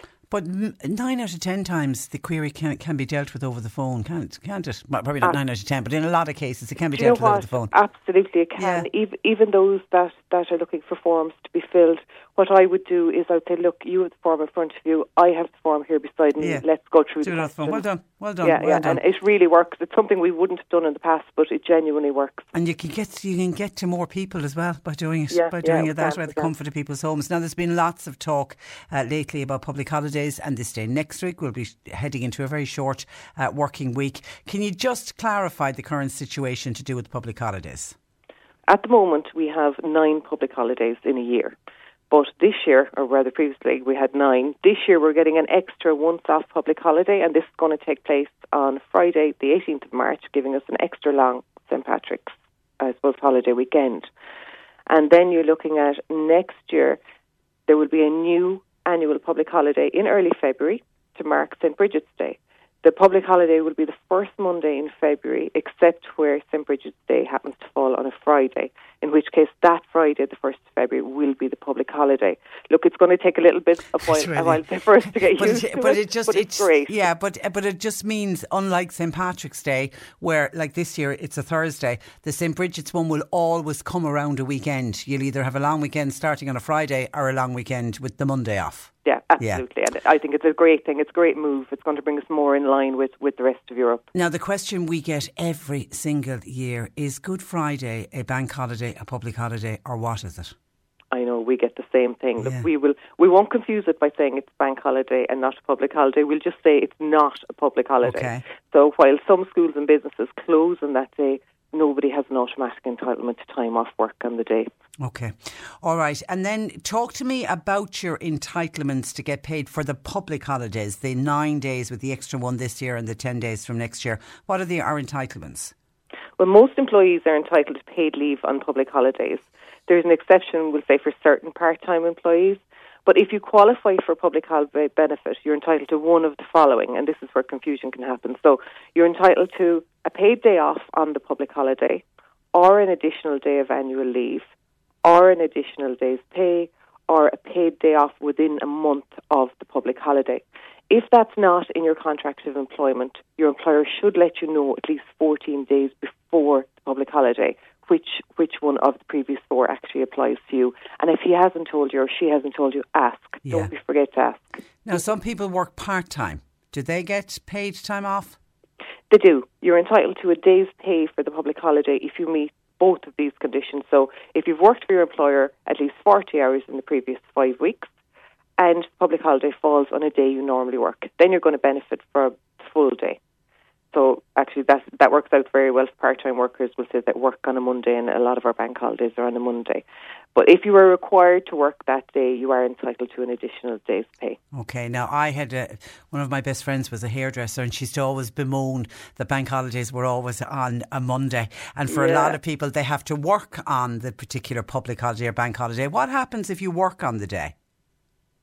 Well, if you normally work on the day, then you're required to the your employer is required to give you an additional day's pay on top of it. So oh, sorry, I mean, I meant if you don't normally work on the day. Oh, if you don't work yeah, sorry, yeah. Well, in that, no, you're okay. In that case, you're going to get one fifth of your weekly pay. So even if you never rostered to work on a public holiday, you're entitled to one fifth of your weekly pay as compensation for the public Okay, holiday. you don't lose out. You don't lose You out. You don't lose out. I suppose Yeah. a good example would be the likes. I'm a half time worker, so I benefit from the Monday bank holiday. But every now and again, there's a bank holiday on a Friday. It's rare, but it does happen. And in that case, with ourselves, our agreement is we get time off in lieu pro rata.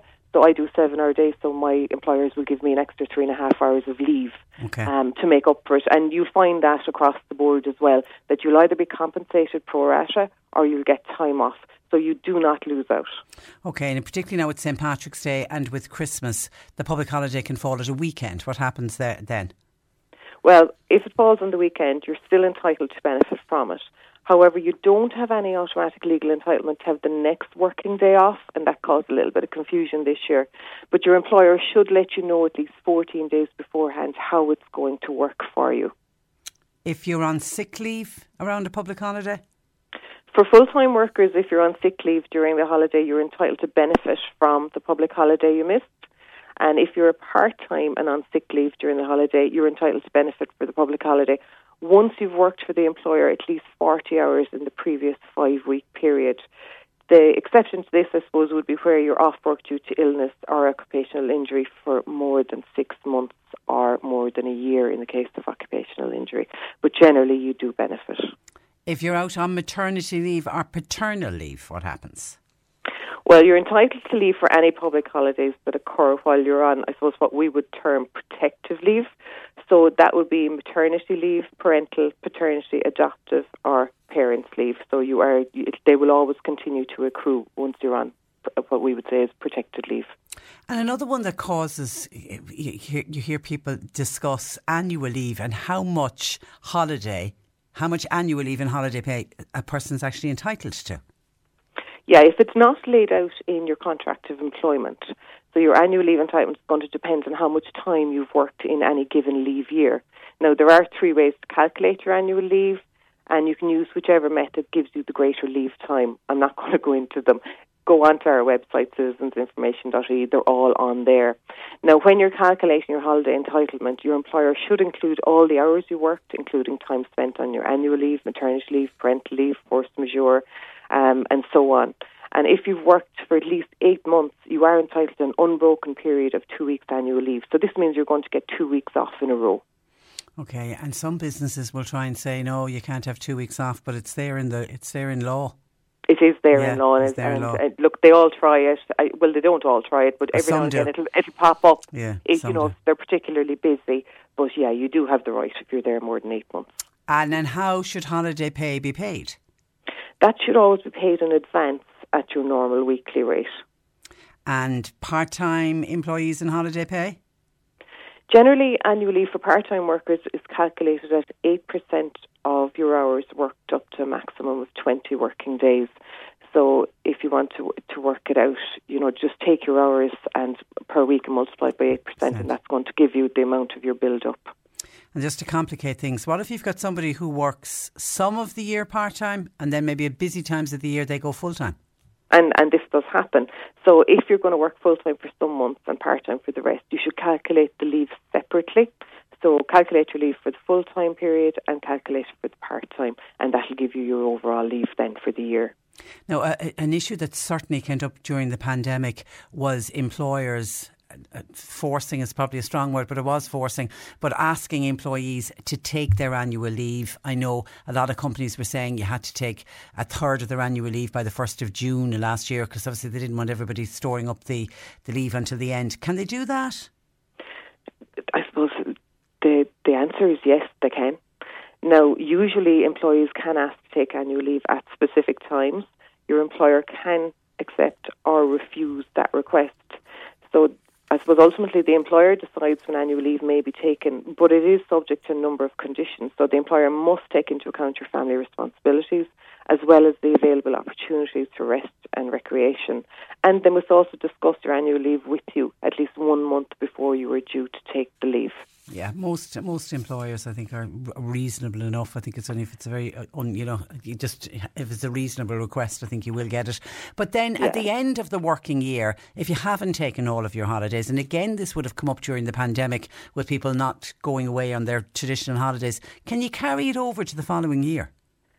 It should be taken, I suppose, within the leave year, and it depends on the employer after that. So you can agree to take your annual leave within six months of the relevant leave year any further carrying over would have to be with the employer's consent. But really, again, it's up to the employer. Legislation allows for it to be taken within the leave year. Anything outside of that, I suppose you just have to go ask, and you may or you may not get it. It's a good goodwill gesture, I suppose, on behalf it of is, the yeah, uh, employer. Yeah. Then you look forward to your annual leave uh, so much, and then you go on holidays and you get sick. What happens if you get sick while you're on annual leave? Oh yeah, and that's happened to us all at some yeah. stage. So if you get sick while you're on annual leave, you should get a medical cert from your GP to cover the days you're sick. Give it to your employer as soon as you return to work. This way, the sick days won't count as annual leave, and you can take your annual leave at a later date. And if somebody is off sick, say for a longer period of time, what happens to a person's annual leave while they're out sick? Their legal entitlement actually for annual leave continues to build up when you're on sick leave as long as you have a medical certificate. And would that be the, could people carry over their holidays if they were on long term sick leave? If they're on long term sick leave and they can't take their annual leave due to illness, you can actually carry it over for up to 15 months after the end of the year it was earned. And also, just add in, if you leave your job within these 15 months, you should get payment instead of the leave you did not take due to the illness. And then there's there's other um, type of leave which which should be counted in when, when you're looking at your annual leave. Yeah, absolutely. So, in general, you're treated as being in employment while you're on maternity leave, any form of it, adoptive leave, again, any form, paternity leave, parental leave, parents' leave. I'm, I know my tongue, tongue nearly gets caught in them all. Uh, yeah. And health and safety leave. And so this means that you can continue to build up your entitlement to annual leave, leave as if you were in employment.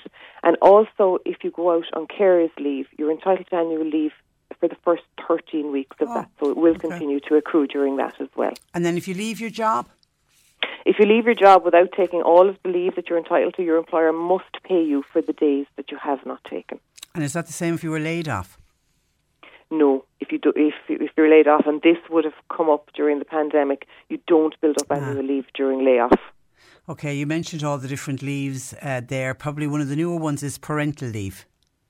Yeah, parental leave lets parents to take unpaid leave from work to spend time looking after their children, and you can take up to 26 weeks parental leave for each eligible child before their 12th birthday.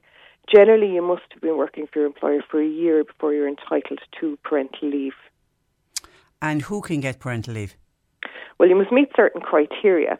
So you must be a relevant parent. So that means you're either a parent, adoptive parent, someone acting in loco parentis.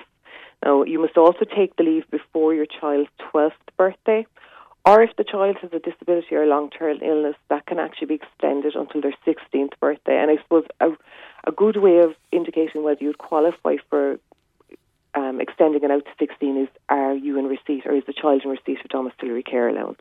Okay. Now, you, you must give at least six weeks' notice to your employer and you must take the leave in either one continuous period or in blocks of at least six weeks, unless the employer agrees to let you take it differently. And what if I want to spread out my, my parental leave? Well, you can break the parental leave into working days or hours, or a combination of both, if your employer agrees to this. So, for example, you can ask to take one day of parental leave a week until the entire 26 week allowance is used up. And if you have more than one child, parent, parental leave is limited to 26 weeks in any 12 month period. It can be longer if the employer agrees, but again, you must get consent of the employer for yeah. this. Again, it's up to the employer and it's the goodwill of the employer. I've heard of a lot of people doing that. They take, they might only work a four day uh, working yeah. week because they take one day as the uh, parental leave. Uh, if someone is lucky enough to have twins or triplets, does it change? They can, uh, if you have twins or triplets, you can take more than the 26 weeks of parental leave in a given year, yes. And badly needed as well. And then if a person works part time? If you're working part time, the entitlement to parental leave is reduced on a pro rata basis. So that would mean if you work 50% of the normal working week, you can take 13 full working weeks worth of parental leave. So just, half half the 26 weeks, yeah. Yeah, yeah. And what about um, a couple together? Can the unpaid leave be shared with a partner? Uh, this does come up actually from time to time. So both parents actually have equal separate entitlement to parental leave. So you're both entitled to 26 weeks. But if you both work for the same employer and the employer agrees, you can actually transfer 14 weeks of your parental leave entitlement to the other parent, which can come in quite handy. Um, now, I don't know how many would actually work for the same employer, but it does happen and it is something that can be done. You hear lots of romances start at the workplace. You Karen. do. and then if somebody changes jobs before taking all the leave, if you change your job and you've used part of your leave allowance, you can use the remainder after one year's employment with your new employer once your child is still under 12. Okay, we've gone through a lot of information there as we do every month when, when, when we're chatting with you. If somebody has a specific question over something that we've just mentioned this morning, contact your good selves. Oh, absolutely. If you want any more information, just give us a call. Call your local um, Citizens Information Centre and we'll discuss your circumstances and go through all the different options open to you. Um, at the end of the day, everybody decides what's best for themselves, but hopefully, with our help, you'll make your decision based on, on all the information you need. You can ring us here in Mallow on 0818 078000, or if you're down in West Cork, they're on 0818 078390. And I would also say to log on to our website, citizensinformation.ie. It's an absolutely fantastic resource for further information, and you'll also get contact details for your local centre there. Yeah, well. and it's always updated very quickly. I'm always amazed. I, I don't know who runs your website for you, but They're fabulous, aren't they're, they? They're unreal. As soon as anything changes from a government point of view, they're onto it straight away. Well, listen, they even impressed me because I get notifications every now and again, and it could be like 10 o'clock at night. Yeah, oh my God, yeah. they're actually still working. They, they, they really are uh, uh, uh, uh, incredible. But really, a lot of what we've been discussing today has to do with communication as well and keeping good lines of communication going between an employer and an employee, isn't it? I mean, a lot of it's absolutely. goodwill as well. Yeah, yeah, just keep everything open and just, you know, don't be afraid to ask because that's when I think things can, can build up and there can be miscommunication and it goes wrong. Just lay it all out there. If you need something, ask for it. And generally, if an, empl- if an employer can oblige, they will. And particularly at the moment, because people are trying to retain uh, staff. And a lot of the misinformation is hearsay. I heard from somebody else that that's what I was meant to get. And a lot of it is just, just hearsay. Get the correct information. Pleasure as always, Karen. Thank you for that. Thank you and, very uh, much. Thanks a million. And keep doing the great work that uh, all the guys and gals do at our Citizens Information Centres. That's Karen Crowley, Information Officer with South Munster Citizens Information, based out of Mallow. 0818 103 103. John Paul taking your calls. We are looking for your questions for Annalise Dressel, our nutritional therapist, by the way. If you have a question for Annalise, get it in because she will join us in the next hour. You can text her WhatsApp to 0862 103 103. Cork today on C103. With Sean Cusack Insurance's Kinsale, now part of McCarthy Insurance Group. Want great advice? You know who to talk to. CMIG.ie. You're listening to Cork Today on replay. Phone and text lines are currently closed. Talking of Annalise and her nutritional uh, slot, I think nearly every week we'll probably get at least one, if not more, questions to do with menopause or peri uh. And tomorrow is International Women's Day, and we were in the office trying to decide what would we do for International Women's Day. And I was thinking maybe we would do something on women's health, and what a better topic to address than the whole topic of perimenopause and the menopause itself. So we have an expert joining us tomorrow for International Women's Day, and we'll have a general discussion around the menopause. And but obviously we'll take questions. We'll feed any any questions that listeners may have about perimenopause our menopause, and we'll do that tomorrow on the program. But in the meantime, if you have a question for Annalise, feel free to get that into us, uh, please. Okay, some of your texts and comments coming into the program this morning. Mary says, "Morning to you, Patricia, all at C103. I was in a cafe at the weekend, and I couldn't believe what I saw. A group of young people, boys and girls, came into the cafe. The best of it, though." Three of them had e bicycles and they were driving them and parked them in the restaurant. They brought the bicycles in. Were they e scooters, I wonder? Anyway, nobody told them to get out. And then to add insult to injury, they brought their own chips in with them. Chips that they bought to take away and then came in and sat at the cafe. Really surprised to hear that, uh, Mary. A very unusual sight uh, indeed. It's a wonder that they weren't asked to leave because normally most restaurants will have a thing saying you can only consume food purchased on the premises for very obvious reasons. That's a kind of a, an, an, unwritten law, I would say, in all uh, cafes. Thank you for your text. Alan says, Hi, Patricia. I watched a documentary recently with Michael Palin when he spent time in North Korea. If you see the way of life that the people live under, the regime there, you'll see this is exactly what President Putin wants for Russia. They've no internet, they've no foreign TV coverage, they've nobody broadcasting from outside to tell them what's going on outside and what's happening in the world, none of any kind. The people are like zombies doing exactly what they are thought, told, says Alan, yeah, and they live under incredible fear. And you can already see sort of some of that going on in Russia with the fact that they've closed down any independent and even some independent slash state broadcasters who were talking against the lines the Kremlin was using because they still refuse to say it's a war.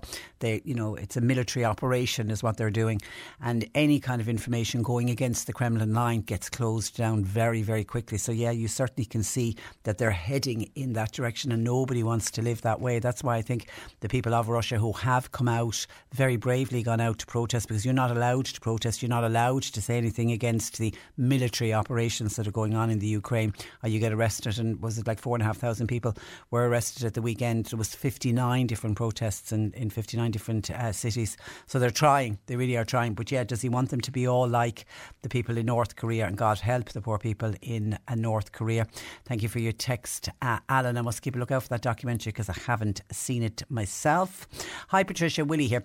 Hi, Willie. You, I was, I was talking about the electricity allowance. You know, the electricity allowance. This is the extra, the credit that the government is giving to every single household try to offset the high cost of electricity and it equates to about two, well, it equates to 200 euro. And as we heard this morning, President Michael D. Higgins has now signed it into law and people will start from April onwards, whatever your next bill is, you'll start seeing a credit of 172, I think, euro. The reason it's 200 is some of it is VAT, but that'll start appearing on your bills. Winnie wants to know could you tell me, please, the electricity allowance we are getting, could that be used as a home heating oil top up instead? I've recently moved apartments and I'm wondering will I get it at the new uh, apartment? Well, you will, absolutely, you'll get it at the new apartment because uh, every single one of those payments is being made to anyone who has electricity supply will be getting the 200 euro. So, you know, you've moved, you've gone,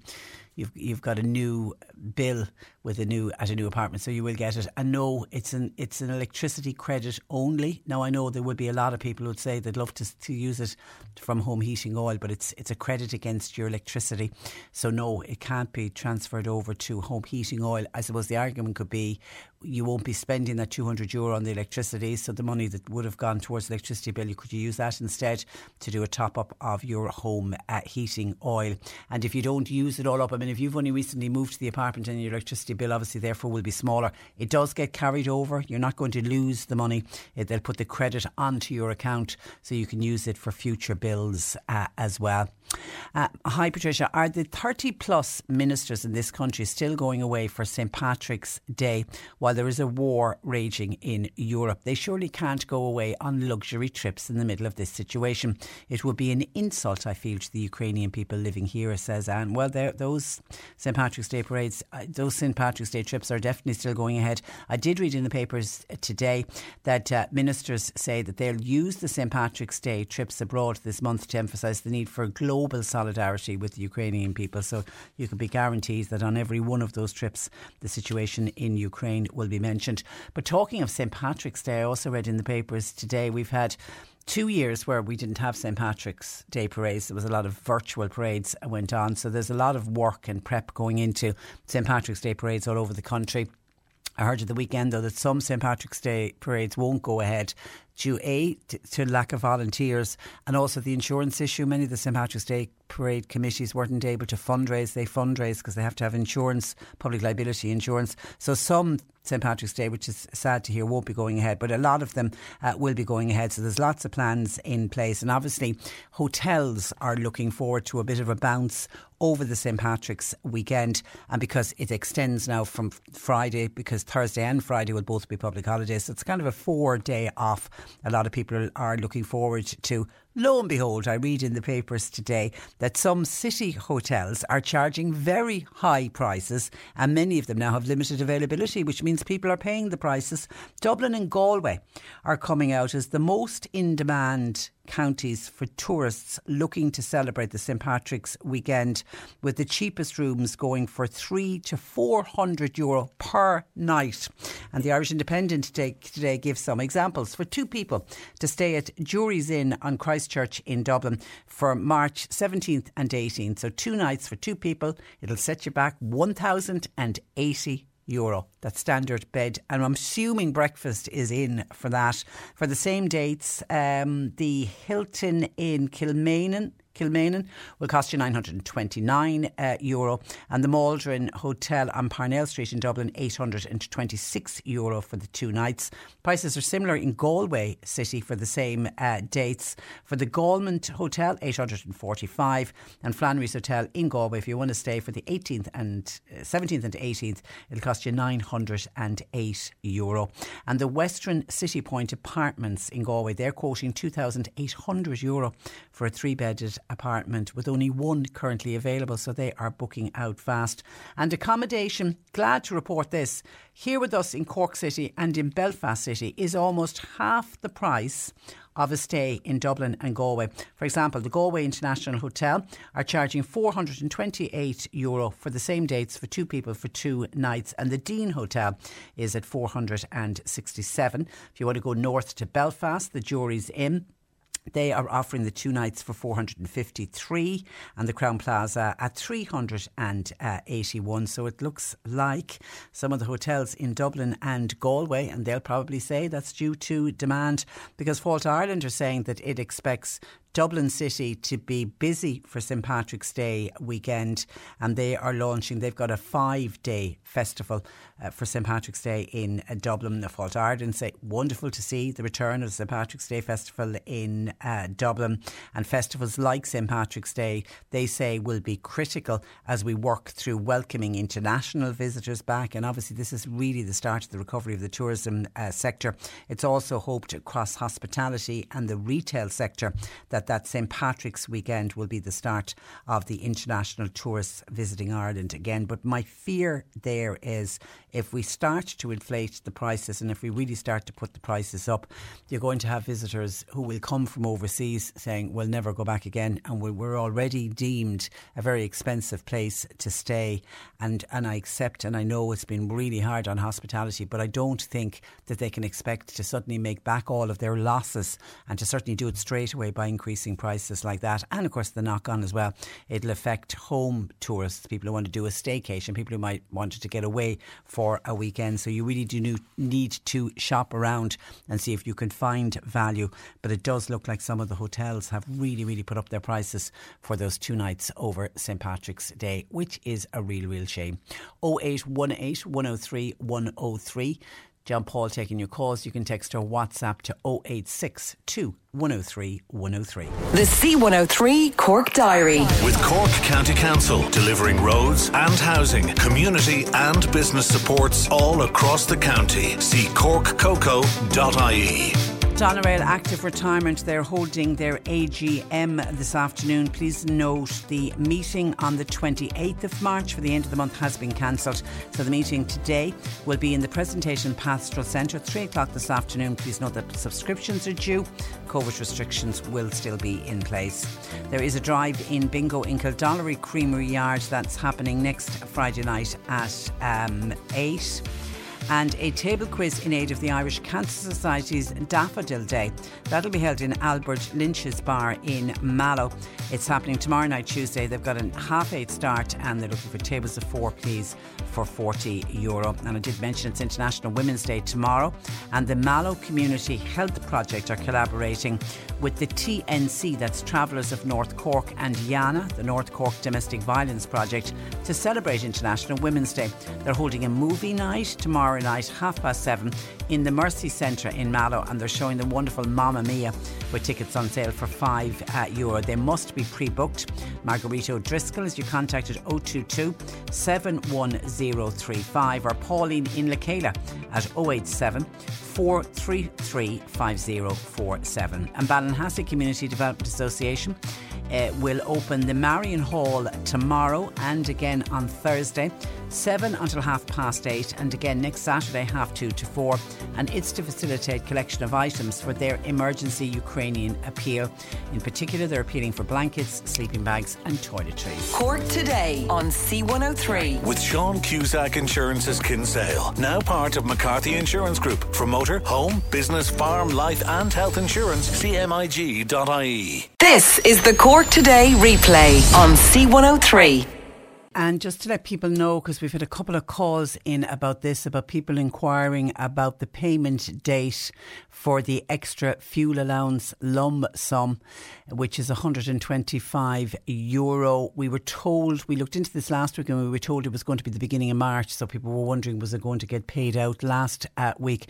I've just a confirmation that the once off payment of 125 euro uh, will be issued to eligible recipients in the week beginning March 14th. So it'll be next week with your payment. Your so if it's a social welfare payment you receive, they reckon about 390,000 people who claim fuel allowance will receive this additional. It's a one-off additional payment of 125 euro. So for next week, the payment, one-off payment from the week beginning March the 14th. On cycling, Liam in Carrigtwohill says, I've seen cyclists cycling around the Dunkettle roundabout. How safe is that? Are cyclists allowed on a roundabout like Dunkettle? I don't know. Is there any signs of, because I know on motorways they're not as clearly as you go onto motorway, says cyclists are not. I don't know if they're allowed on, on roundabout tonight. That's a busy roundabout. You'd be taking your life in your own hands, cycling around that for sure. They're very, very brave. A couple of people on about the rising cost of fuel, including Martin in Enniskeane, who says prices went up 12 cent a litre in the past week. Are the government going to do anything about it? Well, somebody else says, uh, Patricia, I have to admire the service stations in Liscarroll and Ballyhay. They ha- have not risen their prices like so many others have. Thank God for those in our communities. They should be supported and, and, respected. And that goes back to the need to shop around. If you pass a petrol station and you need to keep an eye on how much petrol and diesel prices are, and if you pass the service station and you need to fill, then go to whoever is offering you the cheapest at the time. Remember, they're all independent all of the retailers, even though it could be the very same petrol company, but they're all independent operators and they must sell what they buy it in at. And anyone who owns a garage will tell you they make very little from every litre of petrol. They'll make more from you buying a cup of coffee than they will from you doing a fill of uh, petrol. And the cost of diesel, people are right, everybody's talking about it. It's soared in uh, recent weeks. There's one online forum, it's website pumps.ie, and that's where people from around the country can log in and say if they've just bought petrol, how much uh, it was. They were suggesting at the weekend that one service station here in Cork that petrol prices hit over 196 a litre. It was at 196.9 according to one person who bought petrol in uh, Cork. In another part of Cork, it was 194.9 in Dublin. That was this was the price of premium petrol. This happened last week. It already went over the two euro mark. It only lasted a few days, and then obviously they sold out and they bought in their next load, and that was uh, slightly uh, cheaper than that. Waterford has seen high increases, 193.9 according to website pumps.ie, uh, and of course we all know the costs have been soaring on a global scale in recent weeks, and the real impact is being felt in people's pockets as the weeks progress. There was an analysis done by the AA in mid February that we spoke about on the, uh, the programme, and that put the average cost of a litre of petrol, this was in mid February, about two weeks ago, at 177.3, and for diesel, 167.9. It's well gone up uh, since then. I saw Anna Anna Cullen of the AA say they are predicting that petrol will reach two euro a litre because she said it's already up to the 180 mark already they accept the AA that it's very worrying. If you the cost of filling your car was hundred euro per tank, that will work out at nearly two and a half thousand for the average motorist for the a year. If you're looking at year on year, it means about a 600 euro increase over last uh, year. And AA says that every 10 cent increase at the pump adds 120 euro to the annual running cost of your car. Now, there are few Fuel for Ireland. This is a piece I'm reading from Steve Neville in the Examiner today. Uh, fuel a statement from Fuels for Ireland. They represent all of the fuel suppliers. They say that the members have certainty of supply for the months ahead. They are completely confident that the adequate supplies will continue to be provided to meet normal buying patterns, and that's just a fear that we will run out of oil. The Irish Road Haulage Association, they've previously written to the government seeking assurance about the certainty of supply in the months ahead, but uh, Fuels of Ireland say, look, we are okay, but the big one is the cost uh, of it. But people saying, what are the government going to do? And remember, for every litre of petrol or diesel we buy, 60% of it goes to the government by way of taxation. You know, the, we mightn't be able to do anything about the cost of a barrel of oil on the world market, but certainly the government can come in and try to do something to help us out. Now, I did say, uh, mention this on the programme last Friday that Leo Varadkar had said the government will make an intervention on fuel prices but it's trying to pin them down on when they're going to do it. And by by doing by saying an intervention on fuel prices, what he means is that they'll try and reduce some of the VAT. I don't know if they're going to reduce the the carbon tax, bearing in mind that we've another carbon tax increase due on the first of May, which will just up the price even further. The Taoiseach says accepts that the consumers need further help with the cost of uh, living. And he says they will make an intervention sometime before the October budget. I just don't know if people can wait until the October budget. It has to come way before the October budget. I mean, last Friday, crude oil reached its highest since 2014 on the world market, and the price of European gas for delivery this summer also hit a, a record high. So the government, they're aware of it.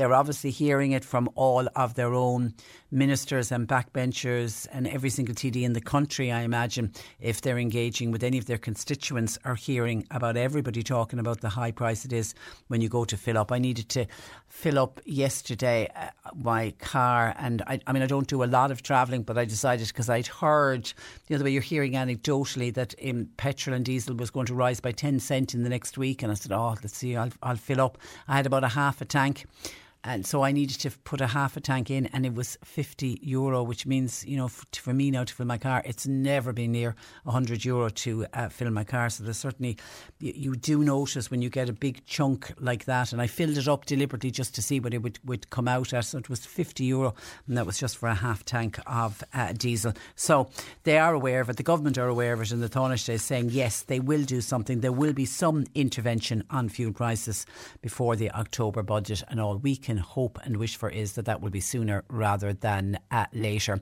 Anne says petrol 194 a litre and diesel 196 a litre in her uh, area. Dan in Limerick says, Patricia, how are petrol stations allowed to up their prices every day when they may well have got their petrol delivered weeks ago at much lower rates?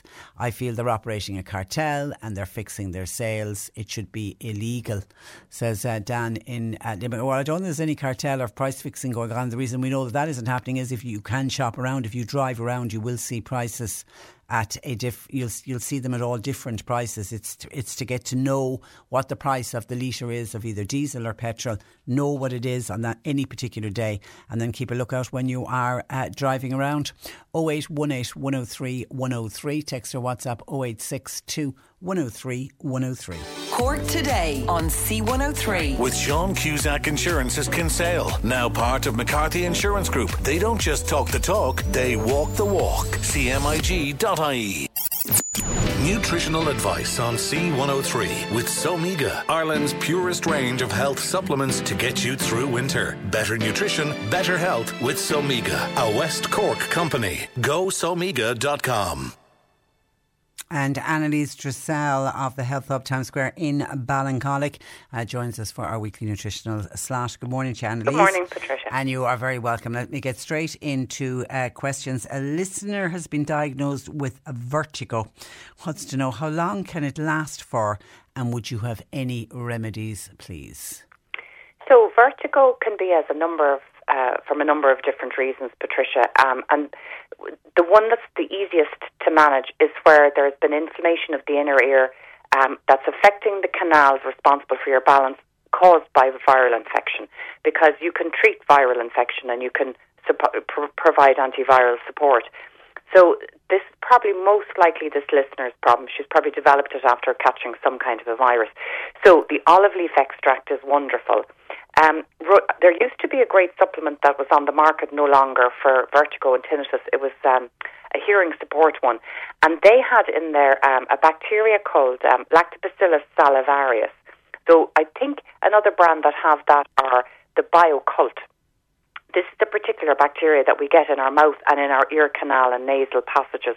Very good for the health of the of the inner ear. So that's another one you could try.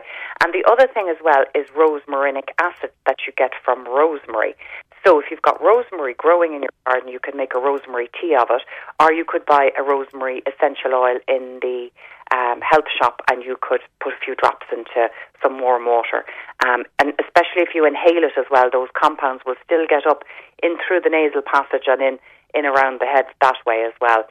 Um, also, make sure that you've got plenty of vitamin D. So, be taking at least a thousand units a day, and hopefully that would do it.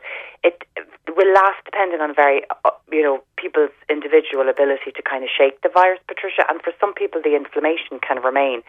So, I think normally the doctor would prescribe um, the anti-nausea drug, the anti-sick seasickness drug. Mm. So you could try that.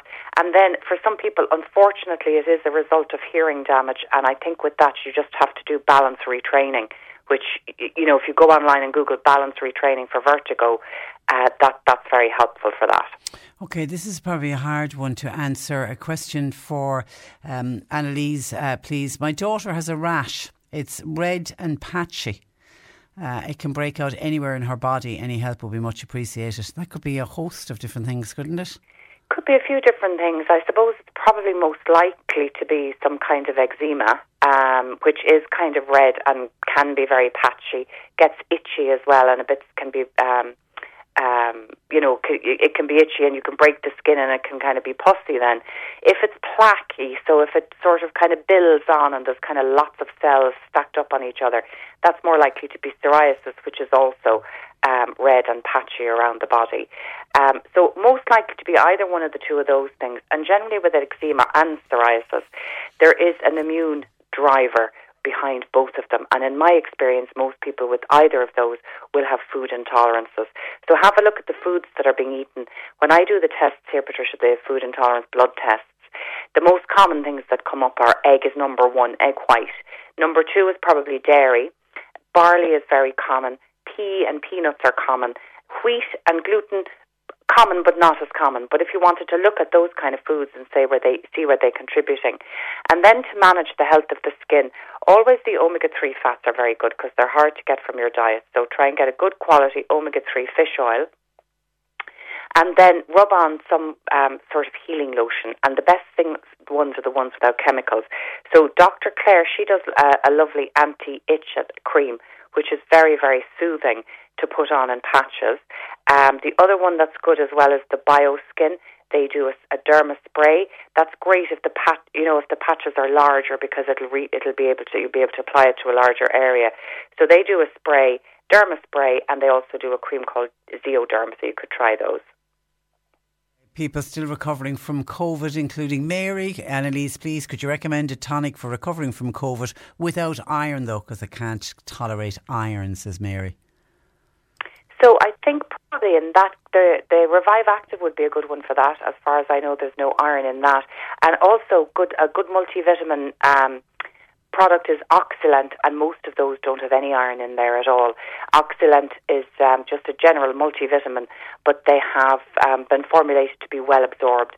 But I think the Revive Active is great because it has a lot of energy supporting nutrients in there. And one of the things with COVID is that it does affect the cardiovascular system. Um, and I think that there's and there's probably some link there with the low energy. So that's why the Revive Active is particularly good because of those energy producing and cardiovascular protective nutrients that are in there. And then always the olive leaf extract is a lovely natural antiviral. And if you're really struggling, you could take a a course of ginseng because that'll give you a bit of an immediate energy boost. Uh, but don't stay on the ginseng for too long because that's really only taking care of the symptom and not addressing the cause. And that's becoming quite common now. You hear of people who got COVID. Thankfully, many of them had little or no symptoms, but they're left with this extreme tiredness and this no energy. Yeah, it's very it's it's very strange illness, Patricia. Really, because um, generally, oh, I mean, I've seen lots of post-viral fatigue over the years, particularly after like Epstein-Barr viruses like glandular fever and that type of thing. It's very, very common. But this the first time I'm seeing post-viral fatigue for people who have not been very ill. Yeah. Generally, it's only people who've been very ill with the virus. So there's a couple of things that we do recommend if it's ongoing. You know, so if it's lasting longer than two to four weeks.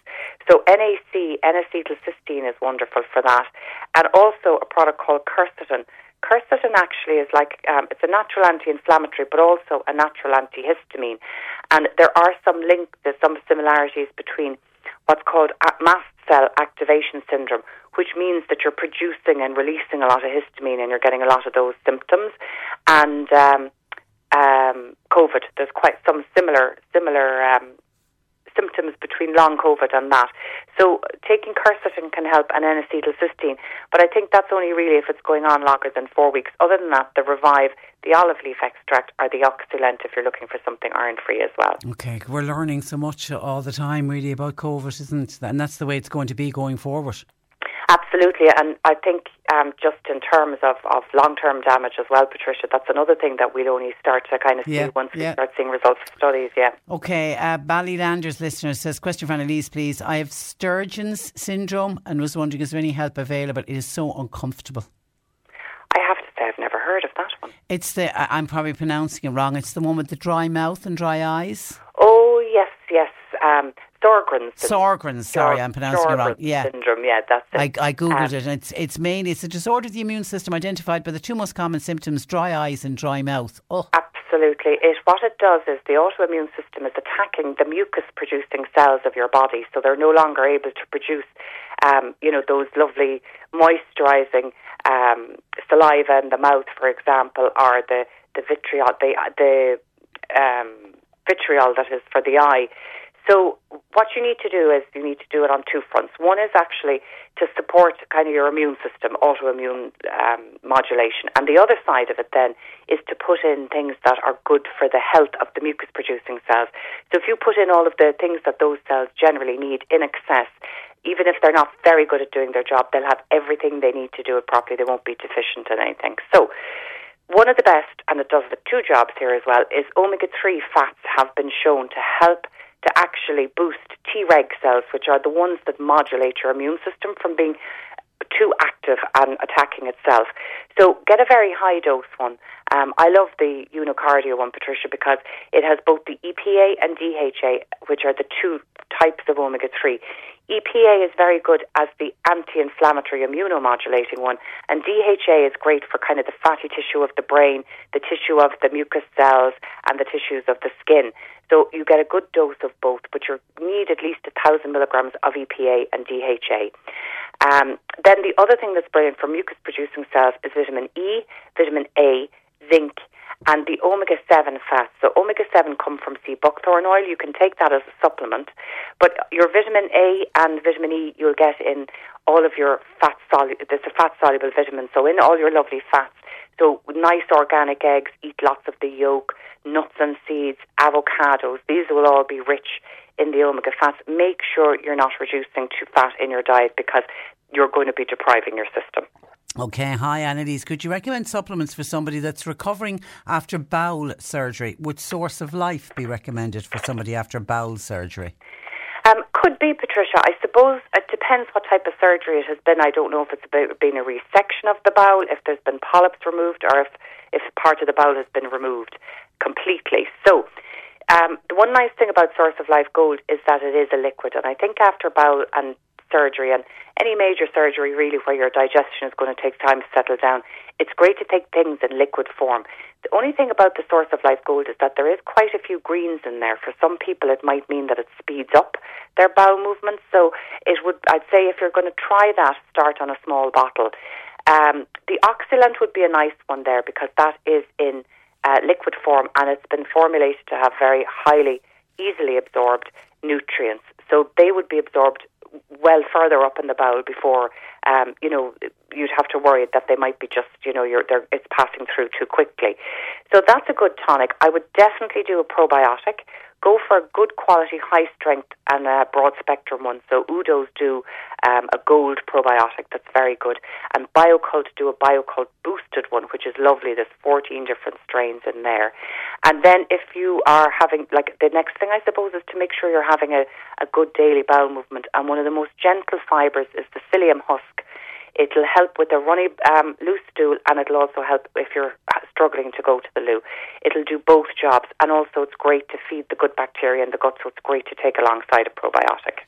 Okay, Sarah is looking for what would you recommend for tiredness a week after her periods. She said, I'm not lacking in any particular vitamins, but just a week following her periods, she suffers from extreme tiredness. So I think there could be two reasons be, from that, Patricia. I mean, iron typically would be one that is very much associated with fatigue. If you're iron deficient, your body's not able to produce red blood cells, and therefore you're not getting enough oxygen to all of the cells around the body, so you feel tired. Iron and vitamin B12 and folate are the ones that are very important for that. So if you were to have a heavy period, you would feel exhausted maybe after your uh, the week afterwards until your body has enough time to recoup iron from your diet. So what I'd suggest there is maybe take an iron supplement just for the week that you have your period. Um, take one with vitamin B12 in there and folate as well, and see does that resolve your issue. And if it does, then it was due to that. If not, it's probably a hormonal thing. So taking something that might improve hormone balance would help. Agnus castus is a lovely herb to take. I always find vitamin B6 high dose, you want about 50 milligrams. That can be a great one as well for um, for for especially if you're like you get tender sore breasts coming up to your period, or if you're getting PMT where you're tired and weepy and irritable, vitamin B6 can be a good one.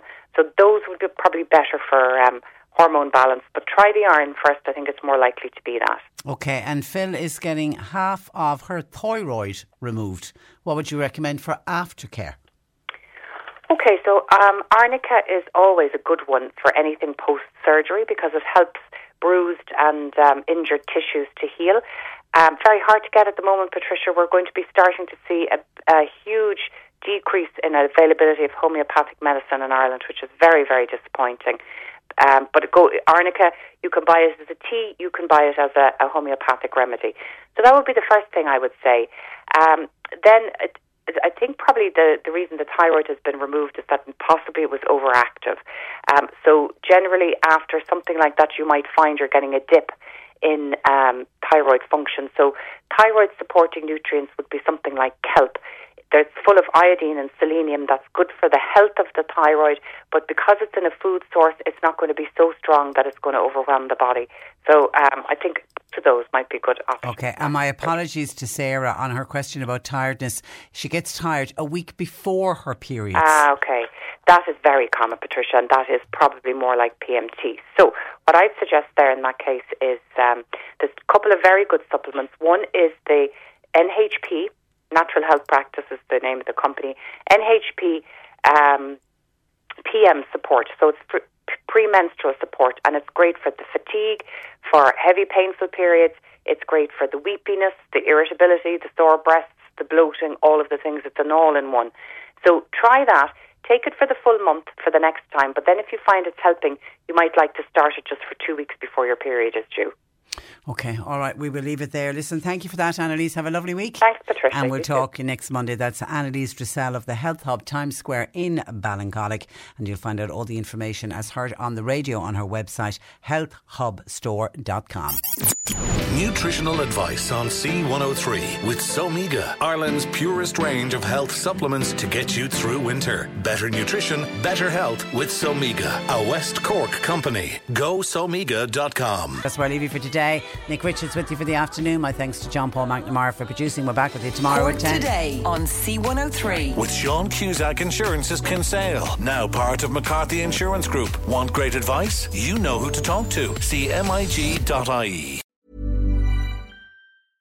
Flexibility is great. That's why there's yoga. Flexibility for your insurance coverage is great too. That's why there's United Healthcare Insurance Plans. Underwritten by Golden Rule Insurance Company, United Healthcare Insurance Plans offer flexible, budget friendly coverage for medical, vision, dental, and more. One of these plans may be right for you if you're, say, between jobs, coming off your parents' plan, turning a side hustle into a full hustle, or even missed open enrollment. Want more flexibility? Find out more about United Healthcare Insurance Plans at uhone.com.